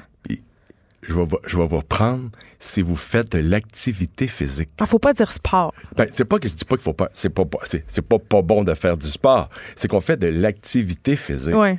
Ah, tout à coup, c'est pas, c'est autre chose. Du sport, ça veut dire quoi? Ça veut dire qu'il faut avoir des amis parce que le sport, ça inclut une compétition. Ça veut dire que c'est une course à pied. Ça veut dire qu'il faut avoir de l'équipement. Alors que l'activité physique, ça peut se faire naturellement. Le sport est de l'activité physique. Mais l'activité physique, ça, c'est pas nécessairement du sport. C'est le fait de bouger. C'est le fait de faire battre son cœur un peu plus rapidement. C'est le fait que on, on va avoir un petit peu plus de misère à respirer. Donc, ça va faire travailler l'ensemble des muscles. Puis c'est effectivement ça qui va faire en sorte que plus vieux, à un certain âge, on va garder notre équilibre. On va, être plus sensible aux chutes. Euh, on, va, être moins, on euh, sensible à, tomber. Nos problèmes cardiaques vont être moins présents. Les bienfaits de l'activité physique, on dit juste d'ailleurs dans notre, dans, notre, dans notre étude que si juste 10% des gens faisaient un peu plus d'activité physique euh, dans leur vie, les impacts sur le niveau, de la, san- sur le niveau des frais Le de santé, de santé, seraient de ben oui. l'ordre de milliards de dollars. Alors on se dit, mais pourquoi on ne le fait pas? Parce qu'on considère tout ça comme étant, euh, comme étant quelque chose de compliqué. Alors que c'est tellement simple, puis ça amène tellement de bienfaits. Je vous challenge un peu, M. Morin. Vous, me dites depuis tantôt que c'est simple, que c'est donc facile, puis je, vous écoute, puis je fais, ben oui, c'est vrai, c'est évident. Ah, ben, j'ai- Mais d'un autre côté, pourquoi on le fait pas? Si c'est si facile de faire 10 minutes de marche par jour, pourquoi la plupart des Québécois, est-ce qu'on fait si tant rien que ça? parce qu'on l'intègre pas, parce qu'on planifie pas l'intégration. Si vous vous levez ce matin puis vous dites cet après-midi, je vais juste stationner mon auto plus loin, je vais juste prendre des transports actifs pour me rendre à l'école, euh, pour me rendre au bureau, je vais juste prendre mon vélo pour y aller. Si on y pense d'avance, si on le planifie, c'est parce que c'est facile de planifier, comme vous le dites, vos quatre activités sportives. Oui. Mais intégrer Les 10 rentre dans l'agenda. Les gens, écoutez, on est au bureau, on a 15 minutes de pause. Qu'est-ce qu'on fait? On va sur Facebook, on va sur les médias sociaux. Pourquoi on fait pas le tour du bloc? En regardant Instagram. Ah, tu sais, c'est- ouais, en en essayant d'éviter de faire Les Instagram. Puis que, par exemple, vous êtes au bureau, vous êtes deux, vous avez une réunion, pourquoi on ne va pas la faire en marchant? Il y a plein de gestes faciles qu'on peut intégrer à notre journée, à notre quotidien, pour faire en sorte qu'on bouge. Sans compter le fait que oui, on peut aussi décider de participer à une activité, de s'inscrire à des activités, puis des activités qui sont offertes gratuitement. Il y en a plein. Les villes, les centres communautaires, les organisations, il y en a plusieurs qui comprennent l'importance d'activité physique, puis qui vont offrir des opportunités. Puis encore une fois, c'est se priver de tellement de bienfaits. Ça nous aide à s'énergiser mieux. Vous parliez, de, on va devenir des, des couch potatoes, ou des... des, Ben, c'est que des fois, on a tellement des vies de fous. Là. Moi, je travaille, j'ai trois enfants. C'est clair que parfois, le soir, quand j'arrive à la maison, puis que je me suis tapé le souper, les devoirs, euh, une petite brassée de lavage ou deux pour pas perdre le contrôle. La tentation d'aller au gym ou de monter sur mon vélo de spinning, souvent, euh, est basse, puis Netflix remporte. Puis- Je pense que je suis pas la seule. Oui, je sais. Mais pourquoi est-ce que vous ne le faites pas avec vos enfants? Ah, mais je le fais avec mes enfants Bon, aussi. C'est Ouais. ce qui est exceptionnel, puis, puis ce qui est à encourager. Parce qu'effectivement, il ne faut pas considérer l'activité physique comme étant quelque chose de négatif, quelque chose, de- comme vous dites, c'est plate. Alors que normalement, puis vous le savez comme moi, quand vous avez été faire votre séance de spinning, les endorphines ont fait, ont fait en sorte que vous vous sentez heureuse à la Ah, fin. c'est clair. Vous êtes de bonne humeur. Vous êtes clairement dans, une, dans un autre état d'esprit. Mais il faut faire la même chose avec ses enfants. Il faut, il faut, il faut se donner cette permission-là de vivre une meilleure vie, en Mm. quelque part. Puis encore une fois, puis je comprends les, les- les mamans, puis j'ai des filles qui vivent la même Puis situation. les papas aussi. Les papas aussi sont pognés dans la conciliation travail-famille. Je m'excuse d'avoir oublié les papas, mais je pense à vous. Papa Vous êtes un homme ça. galant. Merci. Mais tout ça pour dire qu'il y a possibilité d'intégrer l'activité physique si, effectivement, on y réfléchit d'avance. Vous réussissez, vous, malgré vos trois enfants, malgré la, la- la tâche que vous avez, puis malgré les- les- tout ce que vous faites, à, à mettre quatre séances de sport dans la semaine. Bien, félicitations, Mme Peterson. Mais qu'est-ce que c'est que de mettre... Moi, je vais être super honnête, là, je le fais juste pour ma tête. Parlé des bénéfices de l'endorphine et tout ça. Moi, c'est comme ça que je gère les petites bébites que j'ai dans la tête. Parce que l'activité physique, ça vous permet de réfléchir mieux, ça vous permet de penser mieux, ça vous permet d'aimer mieux. Le plaisir qui, qui, qui exude à la suite d'activité physique est tellement agréable. Pourquoi on s'en prive? Mais vous parliez d'enfants tantôt, puis un des trucs que j'aime bien faire avec mes enfants l'hiver, c'est d'aller glisser après le souper. Euh, et ils sont tellement contents. C'est ça qu'il faut se donner le petit coup de pied au derrière, de dire OK, on va mettre les habits de neige, on va aller au parc, on va monter sa butte, on va se glisser, on va revenir, ça va être un peu. Moi, je dis ça glisser, hein, je viens du Saguenay. Donc, Oui, on va glisser et on va revenir. Mais on est tellement fiers après de l'avoir fait. Les enfants sont très, très contents. Puis, un des aspects que je voulais vous, vous dire tantôt, c'est si on parle de la période de Noël, les gens se cassent la tête à savoir quel cadeau on devrait donner. Pourquoi vous ne donnez pas le cadeau de jouer avec vos enfants? Donner du temps. plutôt que de mettre l'emphase sur le cadeau. Pourquoi pas se donner l'habitude de bouger avec les autres à tous les jours? Puis peut-être que c'est une habitude que vous allez conserver au-delà de la période des fêtes. Pourquoi pas redécouvrir ce plaisir-là? Je sais que c'est pas facile l'hiver parce qu'on est toujours euh, tributaire des, des conditions météo. Oui, puis avec les changements climatiques, je remarque que c'est difficile parce qu'il y a de la sludge, de la gadoue, il pleut, il y a du verglas. On, on sort moins qu'avant. En tout cas, moi, avec mes enfants, on sort moins qu'avant. C'est sûr que les activités traditionnelles auxquelles on fait référence, la le patinage, la glissade, C'est ça, moins ça, hein. Mais on peut quand même aller dans le cours pour jouer à tag. On n'a pas besoin de. C'est pas très, très compliqué. Pourquoi est-ce qu'on se priverait, même s'il y a de la sludge, même s'il y a de la gadoue, puis tout ça, il n'y en a pas dans notre cours de ça. Dans notre Non. cours, c'est généralement de la neige ou de l'eau. Pourquoi on y va pas quand même? En faites-vous du sport, vous, M. Morin? Oui, madame. Qu'est-ce que vous faites? Moi, je fais de la balle- entre autres de la balle molle, puis je fais du curling. Ça, c'est un sport, la balle molle, ça. Ben, je pensais que c'était boire de la bière et aller jaser avec les boys. Hein? Ben, écoutez, moi, je trouve qu'à l'âge que j'ai, faire de la balle molle encore avec des jeunes qui sont beaucoup plus jeunes que moi, je trouve que c'est du sport puis que ça me fait bouger. En tout cas, ça fait en sorte qu'au bout de la partie, j'ai fait 6-7 000 pas de plus. C'est ça vrai. fait déjà une grosse différence. Puis, euh, vous parlez des pas, on a des téléphones intelligents maintenant pour compter tout ça, donc ça facilite encore plus la tâche. Pierre Morin, merci, directeur général chez Participation. Et je sais, vous me trouvez fatigante avec mon sport, mais pour vrai, je veux juste vous dire, j'étais la moins sportive de la Terre avant. Je suis passée d'une fille qui vraiment littéralement était en symbiose avec son divan à quelqu'un qui courait des demi-marathons. Ça se peut et ça fait depuis plus que 10 ans. Donc, dites-moi pas que c'est une passe puis qu'au bout de deux ans, je vais arrêter. Là, non, non, ça fait plus que 10 ans. Là, je sais pas, ça se peut faire du sport, faut juste pas mettre la barre trop haute. Merci beaucoup. Les effrontés. Deux heures où on relâche nos bonnes manières.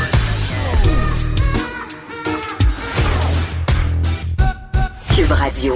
La Fondation du Centre jeunesse de Montréal vient de lancer sa campagne pour collecter des fonds. Ça s'appelle La Bonne Étoile et ça vise évidemment à aider les enfants de la DPJ. Pour en parler, j'ai avec moi Nancy Audet, journaliste à TVA Sport. Bonjour.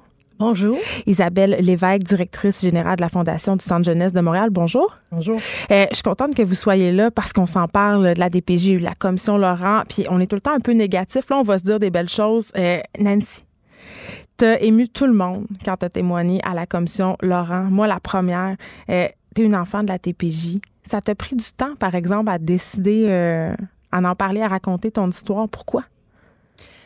Parce que quand on a été euh, abandonné dans un bureau de la DPJ, Mm. euh, puis on est des milliers à qui c'est arrivé hein, encore aujourd'hui, il y a eu 100 000 signalements l'année passée au Québec. Ça laisse des traces, des traces profondes. Euh, de la honte, malheureusement, d'avoir été abandonné, de ne pas avoir été aimé. On pense que c'est notre faute. On garde ça pendant longtemps dans, dans notre cœur, Euh, ce qui nous empêche de d'en parler, de se confier même à nos, à nos proches, aux gens qu'on aime. Euh, pas beaucoup d'estime aussi de, de nous-mêmes. Puis on a l'impression que si on en parle, ben ça va juste nous en enlever encore un peu plus. Ça prend des années, des, des années à se rebâtir. Donc, euh, moi, ça m'a pris 40 ans à me rebâtir. Puis quand ça a été fait, ben quand je me suis sentie prête, je savais que c'était ma cause. Et puis j'ai appelé cette femme formidable, Isabelle Lévesque, que, que, que j'admire beaucoup. Et qui, euh, j'ai dit à Isabelle, moi, je veux t'aider. Qu'est-ce que je peux faire pour toi? Je vais faire tout ce que tu veux pour aider les enfants. Et puis depuis ce temps-là, ben on s'est pas lâché. Madame Lévesque, euh, des histoires comme celle de Nancy, des histoires d'abandon, de négligence parentale, de violence, euh, c'est votre lot quotidien. Vous en entendez, vous en voyez beaucoup. Puis, je le disais, avec tout ce qui s'est passé à la commission Laurent euh, récemment, les centres jeunesse, la DPJ est parfois, souvent, vivement critiquée. Mais il y a des belles histoires, il se passe des belles choses. Ben absolument, parce que moi j'ai le privilège d'être dans un centre jeunesse tout- tous les jours. Je les vois les intervenants, je les Mm. vois des enfants. Je vois le lien de confiance qui peut exister parfois entre un enfant et son intervenant. Les intervenants vivent des choses extrêmement difficiles, sont confrontés tous les jours à une souffrance, à des plaies à vif, mais ils sont dévoués, ils sont patients.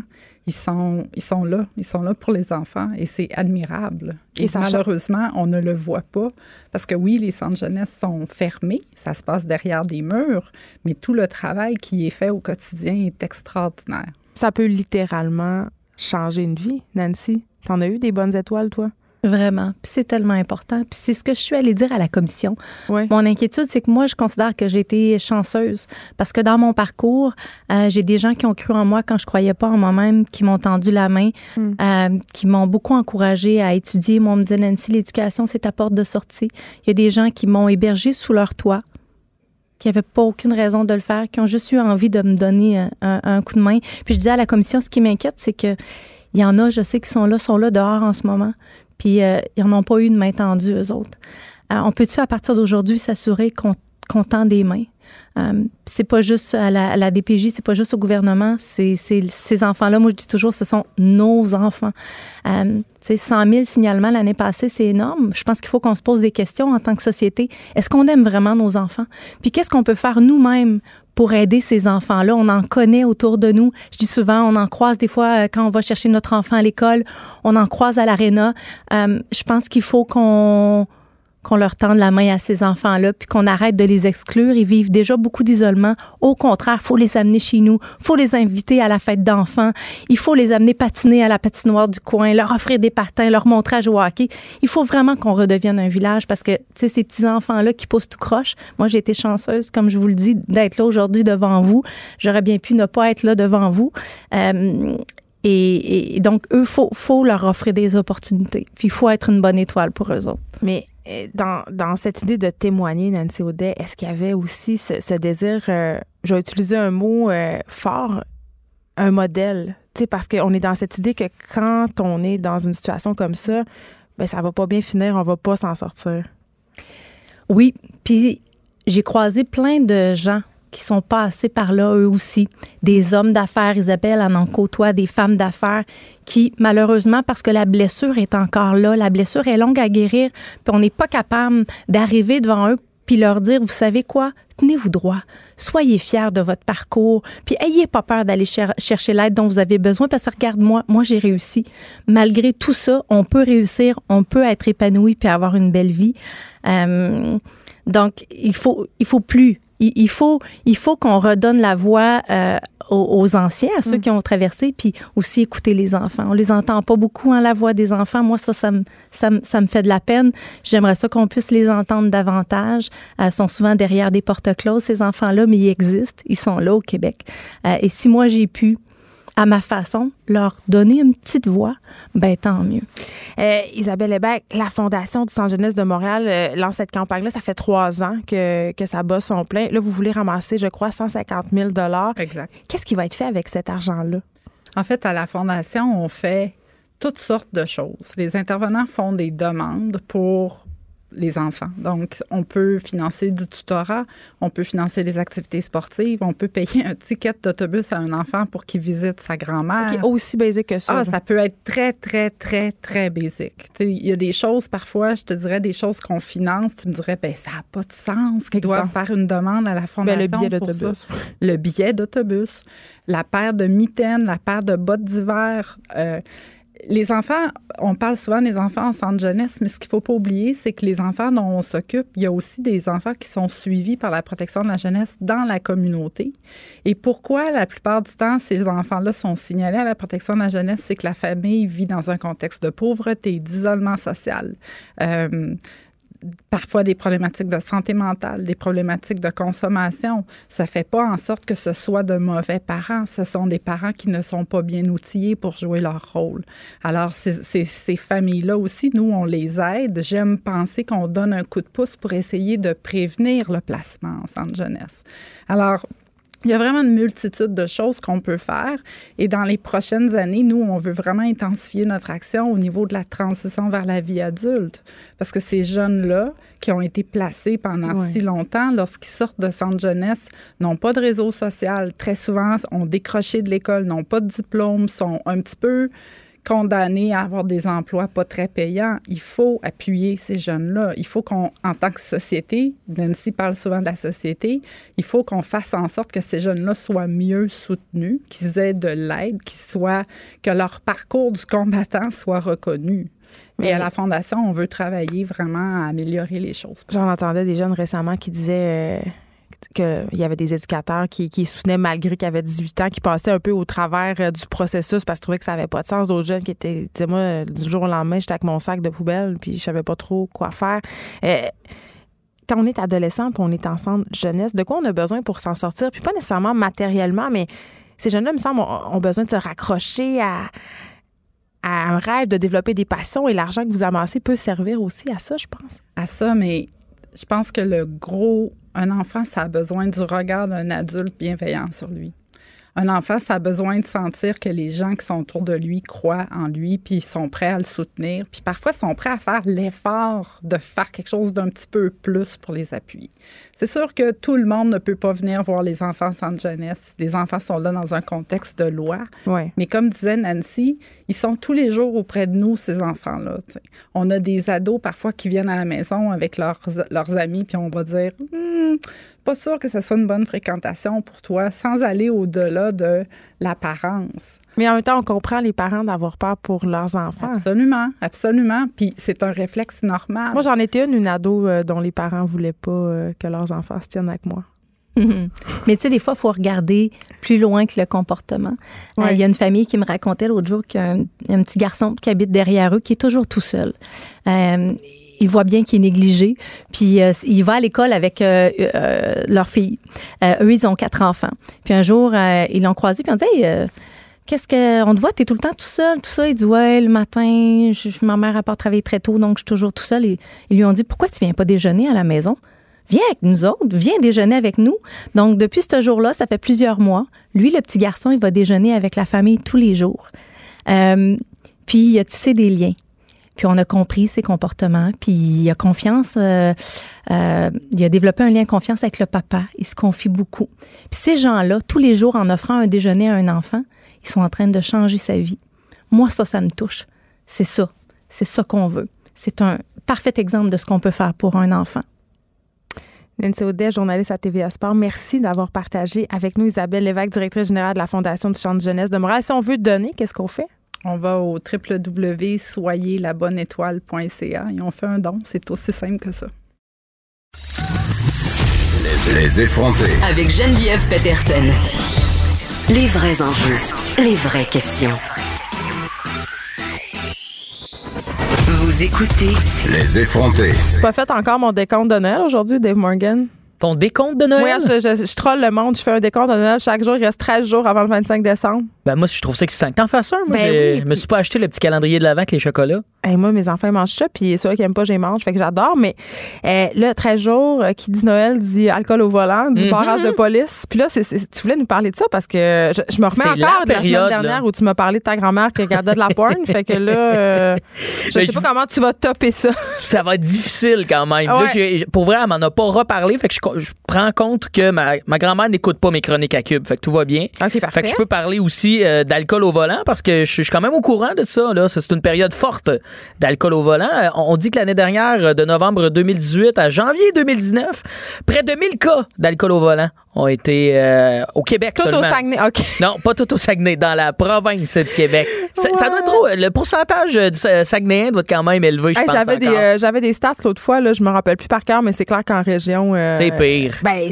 je veux pas dire que les gens en région boivent plus. Tirez-en les conclusions que vous voulez, mais c'est juste qu'il n'y a pas de transport en commun, il n'y a pas d'Uber non plus, fait que c'est tough. Les gens ils prennent Il y a moins de police aussi. Je crois que les gens Ouais. sont moins attrapés. Fait que pour eux, c'est une légende urbaine. Au. Saguenay, Lac-Saint-Jean, il y a une, une route qui s'appelle la route Madoc. Ça, c'est pour passer entre Chicoutimi puis Saint-Honoré, Falardeau, puis on appelle ça la route des barrages. Là. Ça veut dire pour quand tu veux pas te faire poigner dans un barrage, tu passes par la route Madoc.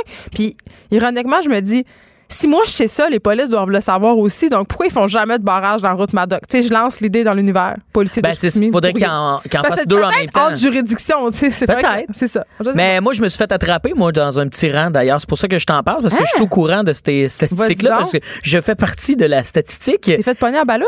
J'ai, oui, moi, j'ai une ballonne, moi, euh, depuis euh, quelques temps dans ma voiture, depuis cet été. Je commence à l'assumer parce que je me rends bien compte que je suis pas la seule personne qui se fait un attraper. anti-démarrage. J'ai un anti-démarreur. C'est tellement humiliant, là. Mais l'arrestation en tant que telle est humiliante. Non, moi, je- moi, ce que je trouve humiliant, c'est que t'as un anti-démarreur dans ton char. Oui, pendant, je suis obligé. Ça fait depuis le mois d'août. Parce que t'es un récidiviste? Euh, en fait, sais-tu ce qui est épouvantable là-dedans? Hey, je j'ai contesté pour ça. vrai, là. Je le sais. Dave Morgan. On m'a dit que j'étais à risque de récidive parce que j'ai pas de diplôme d'études secondaires et j'ai contesté ça. Oui, ça, revient- ça me revient. Excuse-moi, je suis dead. De vrai?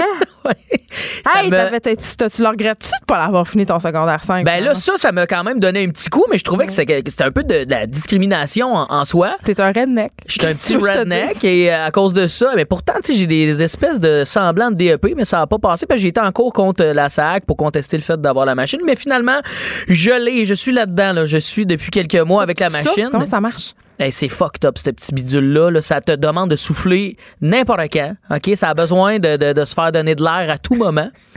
Tu conduis. Puis en plus, ce qui est ironique, puis ce qui est un peu fucked up, c'est que je pourrais me faire arrêter par la police parce que quand je suis supposé de souffler dedans, je suis supposé d'être arrêté sur le bord de la route. Ils demandent ça, mais maintenant, c'est impossible. T'es sur l'autoroute, tu souffles en roulant. Et je pourrais me faire donner un ticket parce que je tiens un appareil électronique dans mes mains. Fait que en que suivant la loi, puis tu pètes la ballonne, ton char arrête, il explose. Qu'est-ce qui se passe? ben, en fait, t'as comme 5 minutes. Oui, si t'as bu de l'alcool, ta, voiture arrête euh, en moins de 5 minutes. Fait que euh, c'est un peu idiot de boire au volant. Là. Je veux dire, quand t'as la machine, t'es, euh, tu, tu, tu, veux du trouble, autrement dit. ah, mais il y a que, des multirécidivistes de l'alcool, Dave, que ça fait 7-8 fois qu'ils se font pogner. J'en doute pas. J'en doute pas. Ça doit être pour ça que cette euh, machine-là existe. circonstances de ton arrestation. Circonstances de l'arrestation, tu le sais, je suis un jeune humoriste et euh, on fait des shows dans des bars. Tu bois une pinte après le show et des fois, tu regardes pas ton pourcentage d'alcool, t'en bois deux. pas sous mort. Non, j'étais à point, euh, j'étais à 0,90, moi, euh, 0,090. C'est pas énorme. 92, en fait. T'étais presque capable de Non, moi, je me suis fait arrêter, en fait, parce que je roulais 90 dans une zone de 70, dans un petit rang, dans la Nodière. Euh, Il y avait un détour sur l'autoroute, un peu trop rapidement. Boum, puis la police arrive. Super. Tu le savais-tu à ce moment-là que tu venais de te faire poigner?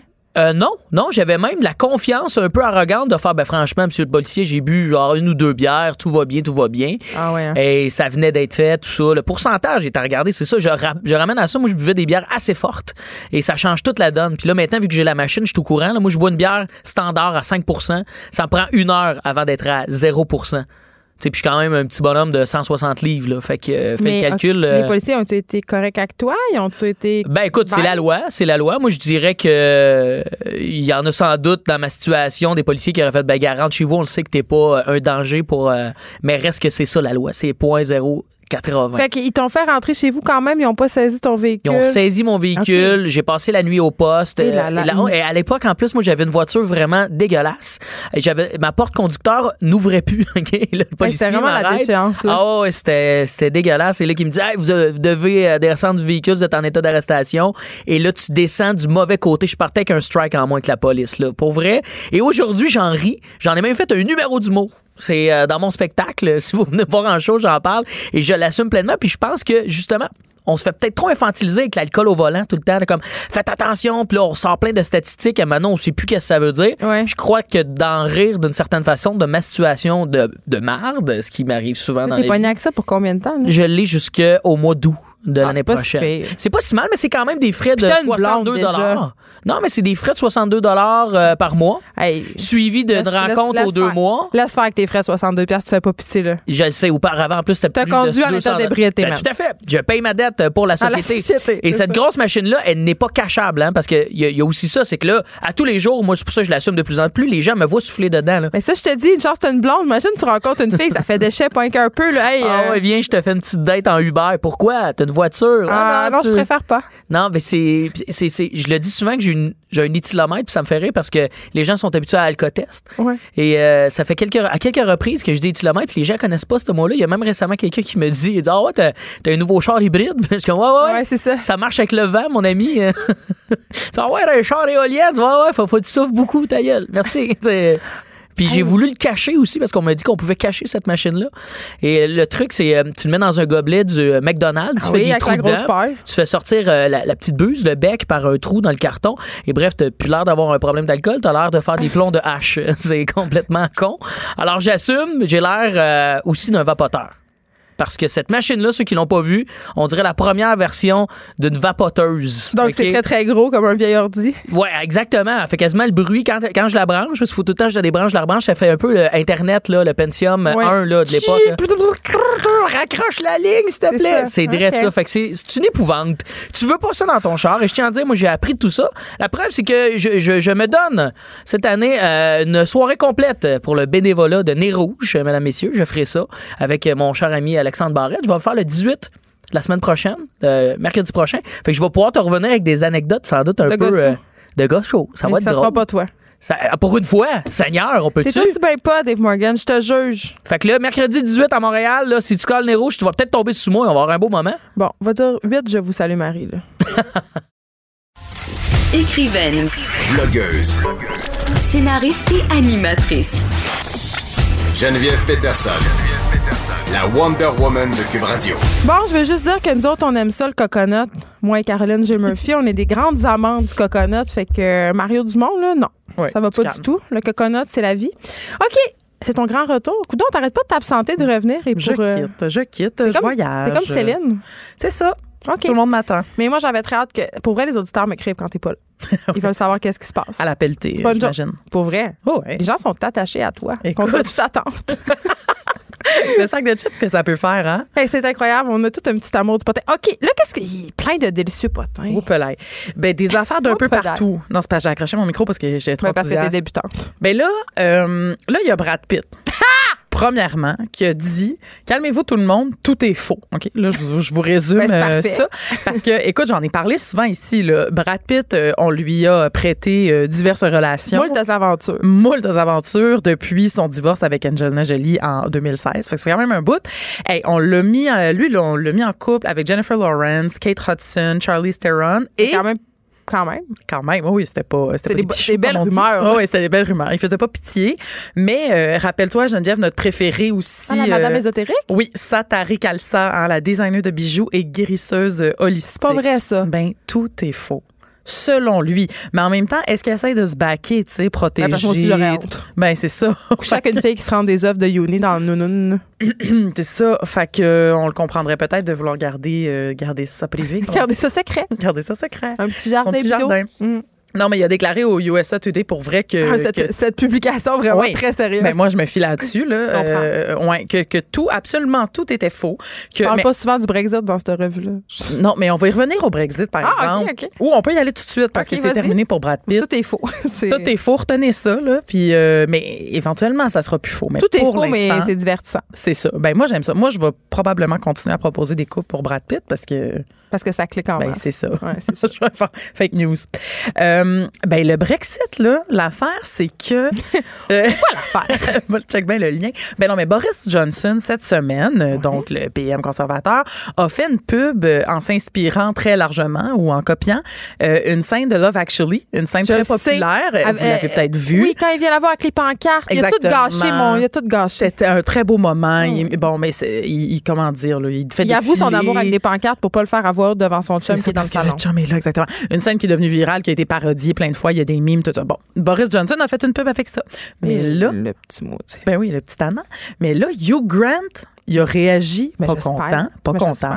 Hugh Grant, euh, qui joue justement le premier ministre dans Love Actually. Ah oui, je sais. Tu te rappelles de ça, puis là, il danse, là, c'est le fun. Bon, ben là... euh, lui- C'est euh, même Hugh Grant qui va avoir des prostituées, mais juste ça même. Ouais, mais là, ça fait longtemps. là, ça. Ah. Mais c'est c'est une, Never forget. c'est une bonne histoire, pareil, effectivement. Euh, mais non, mais lui, c'est un, c'est un travailliste euh, Eh oui. convaincu de la première heure et c'est un, c'est un anti-Brexit. Puis il est beau. Fait que là, il a dit Qu'est-ce que tu fais là? Il a accusé euh, euh, Boris Johnson d'avoir euh, utilisé l'argent de la Russie euh, pour payer cette pub. Mais voyons donc. Ouais. Non, mais c'était quand même drôle parce que cette, euh, cette scène, je sais pas si tu te souviens, mais sa dernière slide là, du gars, c'est genre And at Christmas, you tell the truth. C'est pour ça que je t'ai avoué mon amour. Mm. Ouais. Mais Boris Johnson, lui, il l'a pas mis, là, cette petite phrase-là. Non, parce qu'il dit jamais la vérité. Hein? Fait que Grant, euh, vous l'a souligné à tous. Donc voilà, c'était mon lien avec un petit peu d'actualité Ça paraît que internationale. étudié à Brébeuf. Hein? Ben, moi, moi j'ai plusieurs cordes à mon arc. Mathieu Baron. c'est mon, mon autre corps.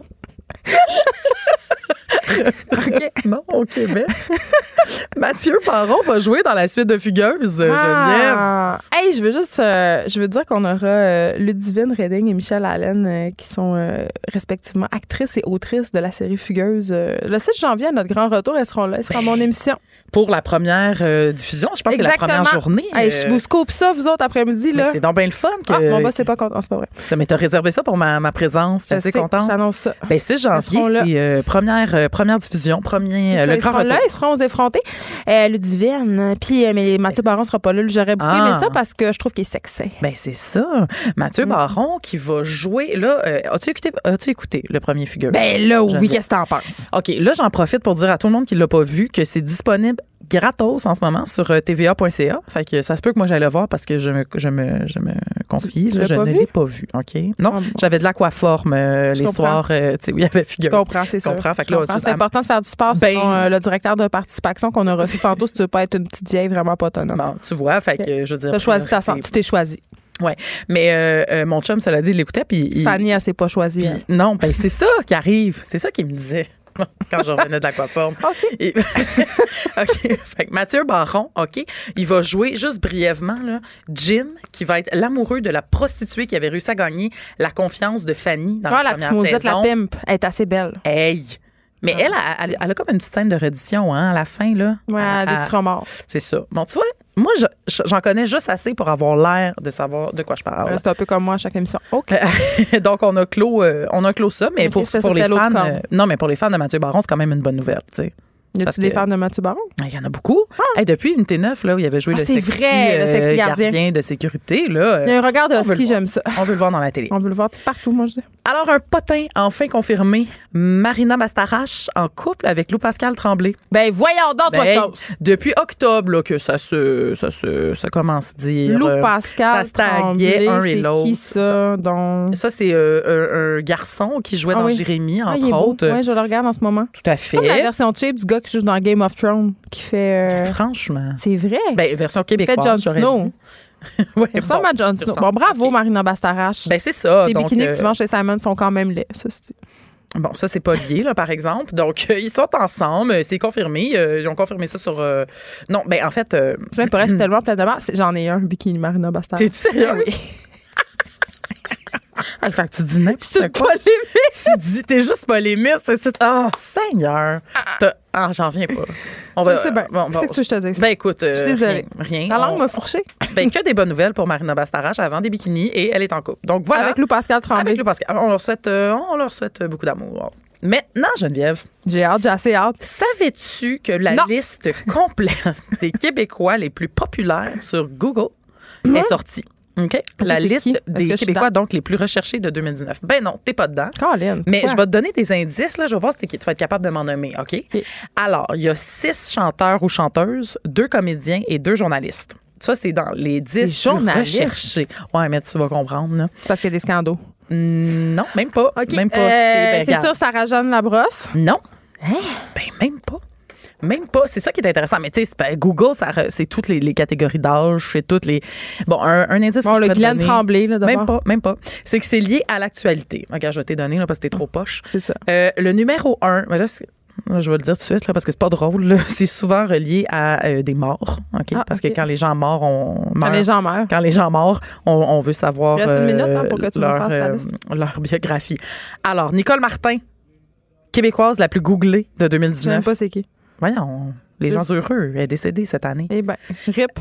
Julie Mance. Ah oui, elle Probablement à cause du podcast euh, de Cube. On l'a remis sa map. euh, Et d'ailleurs, qui s'est classé parmi les meilleurs podcasts. Mais tu euh, vois, tout de à Je fait. sais pas quoi, mais je sais que c'est parmi les meilleurs Du monde. podcasts Je de chez- je du monde. du. Oui, oui. Du monde, ben, là, de l'univers, en fait. Jean. Pagé, donc encore Ah, un oui, décès. Pierre Ça, Nadeau, donc Oui. in memoriam. Euh, Safia Nolin, probablement pour n'importe quel scandale, c'est ça. ça. Ingrid Falaise, Hubert Lenoir, un autre scandale. Hey, les gens sont avides, en tout cas. Les gens, oui. Dominique Michel, Nathalie Simard et Annick Lemay. Donc, les gens se cherchent euh, Du drama. du drama. Mais arrêtez de chercher sur Google, allez sur le sac de chips, il y a tout ça. Ben, merci Geneviève. Je suis contente que tu en parles parce qu'on a allègrement parlé de ces 10 personnes Ben, euh, cette année. Ah oui, pourquoi, cette année. pourquoi, pourquoi chercher sur Google alors que le sac de chips s'évertue jour après jour à débusquer Ouais. les meilleures histoires pour vous? Pour vous. Caroline J. Murphy, merci. J'ai hâte de te retrouver euh, la semaine prochaine, juste avant Noël. T'es mieux d'avoir des potins qui ont rapport avec Noël. Je vais être là. Des chicanes de famille, idéalement. OK, je... OK. C'est un beau défi. Merci beaucoup d'avoir été avec nous aujourd'hui. On se retrouve demain de 1 à 3. J'espère que je vais être en meilleure forme qu'aujourd'hui. Ça n'a pas trop paru que j'étais malade. Qu'est-ce que t'as? Ah, J'ai un petit virus. Mario Dumont suit dans quelques instants. Cette émission est maintenant disponible en podcast. Rendez-vous dans la section balado de l'application ou du site cube.radio pour une écoute sur mesure en tout temps. Cube Radio, autrement dit. Et maintenant, autrement écouté.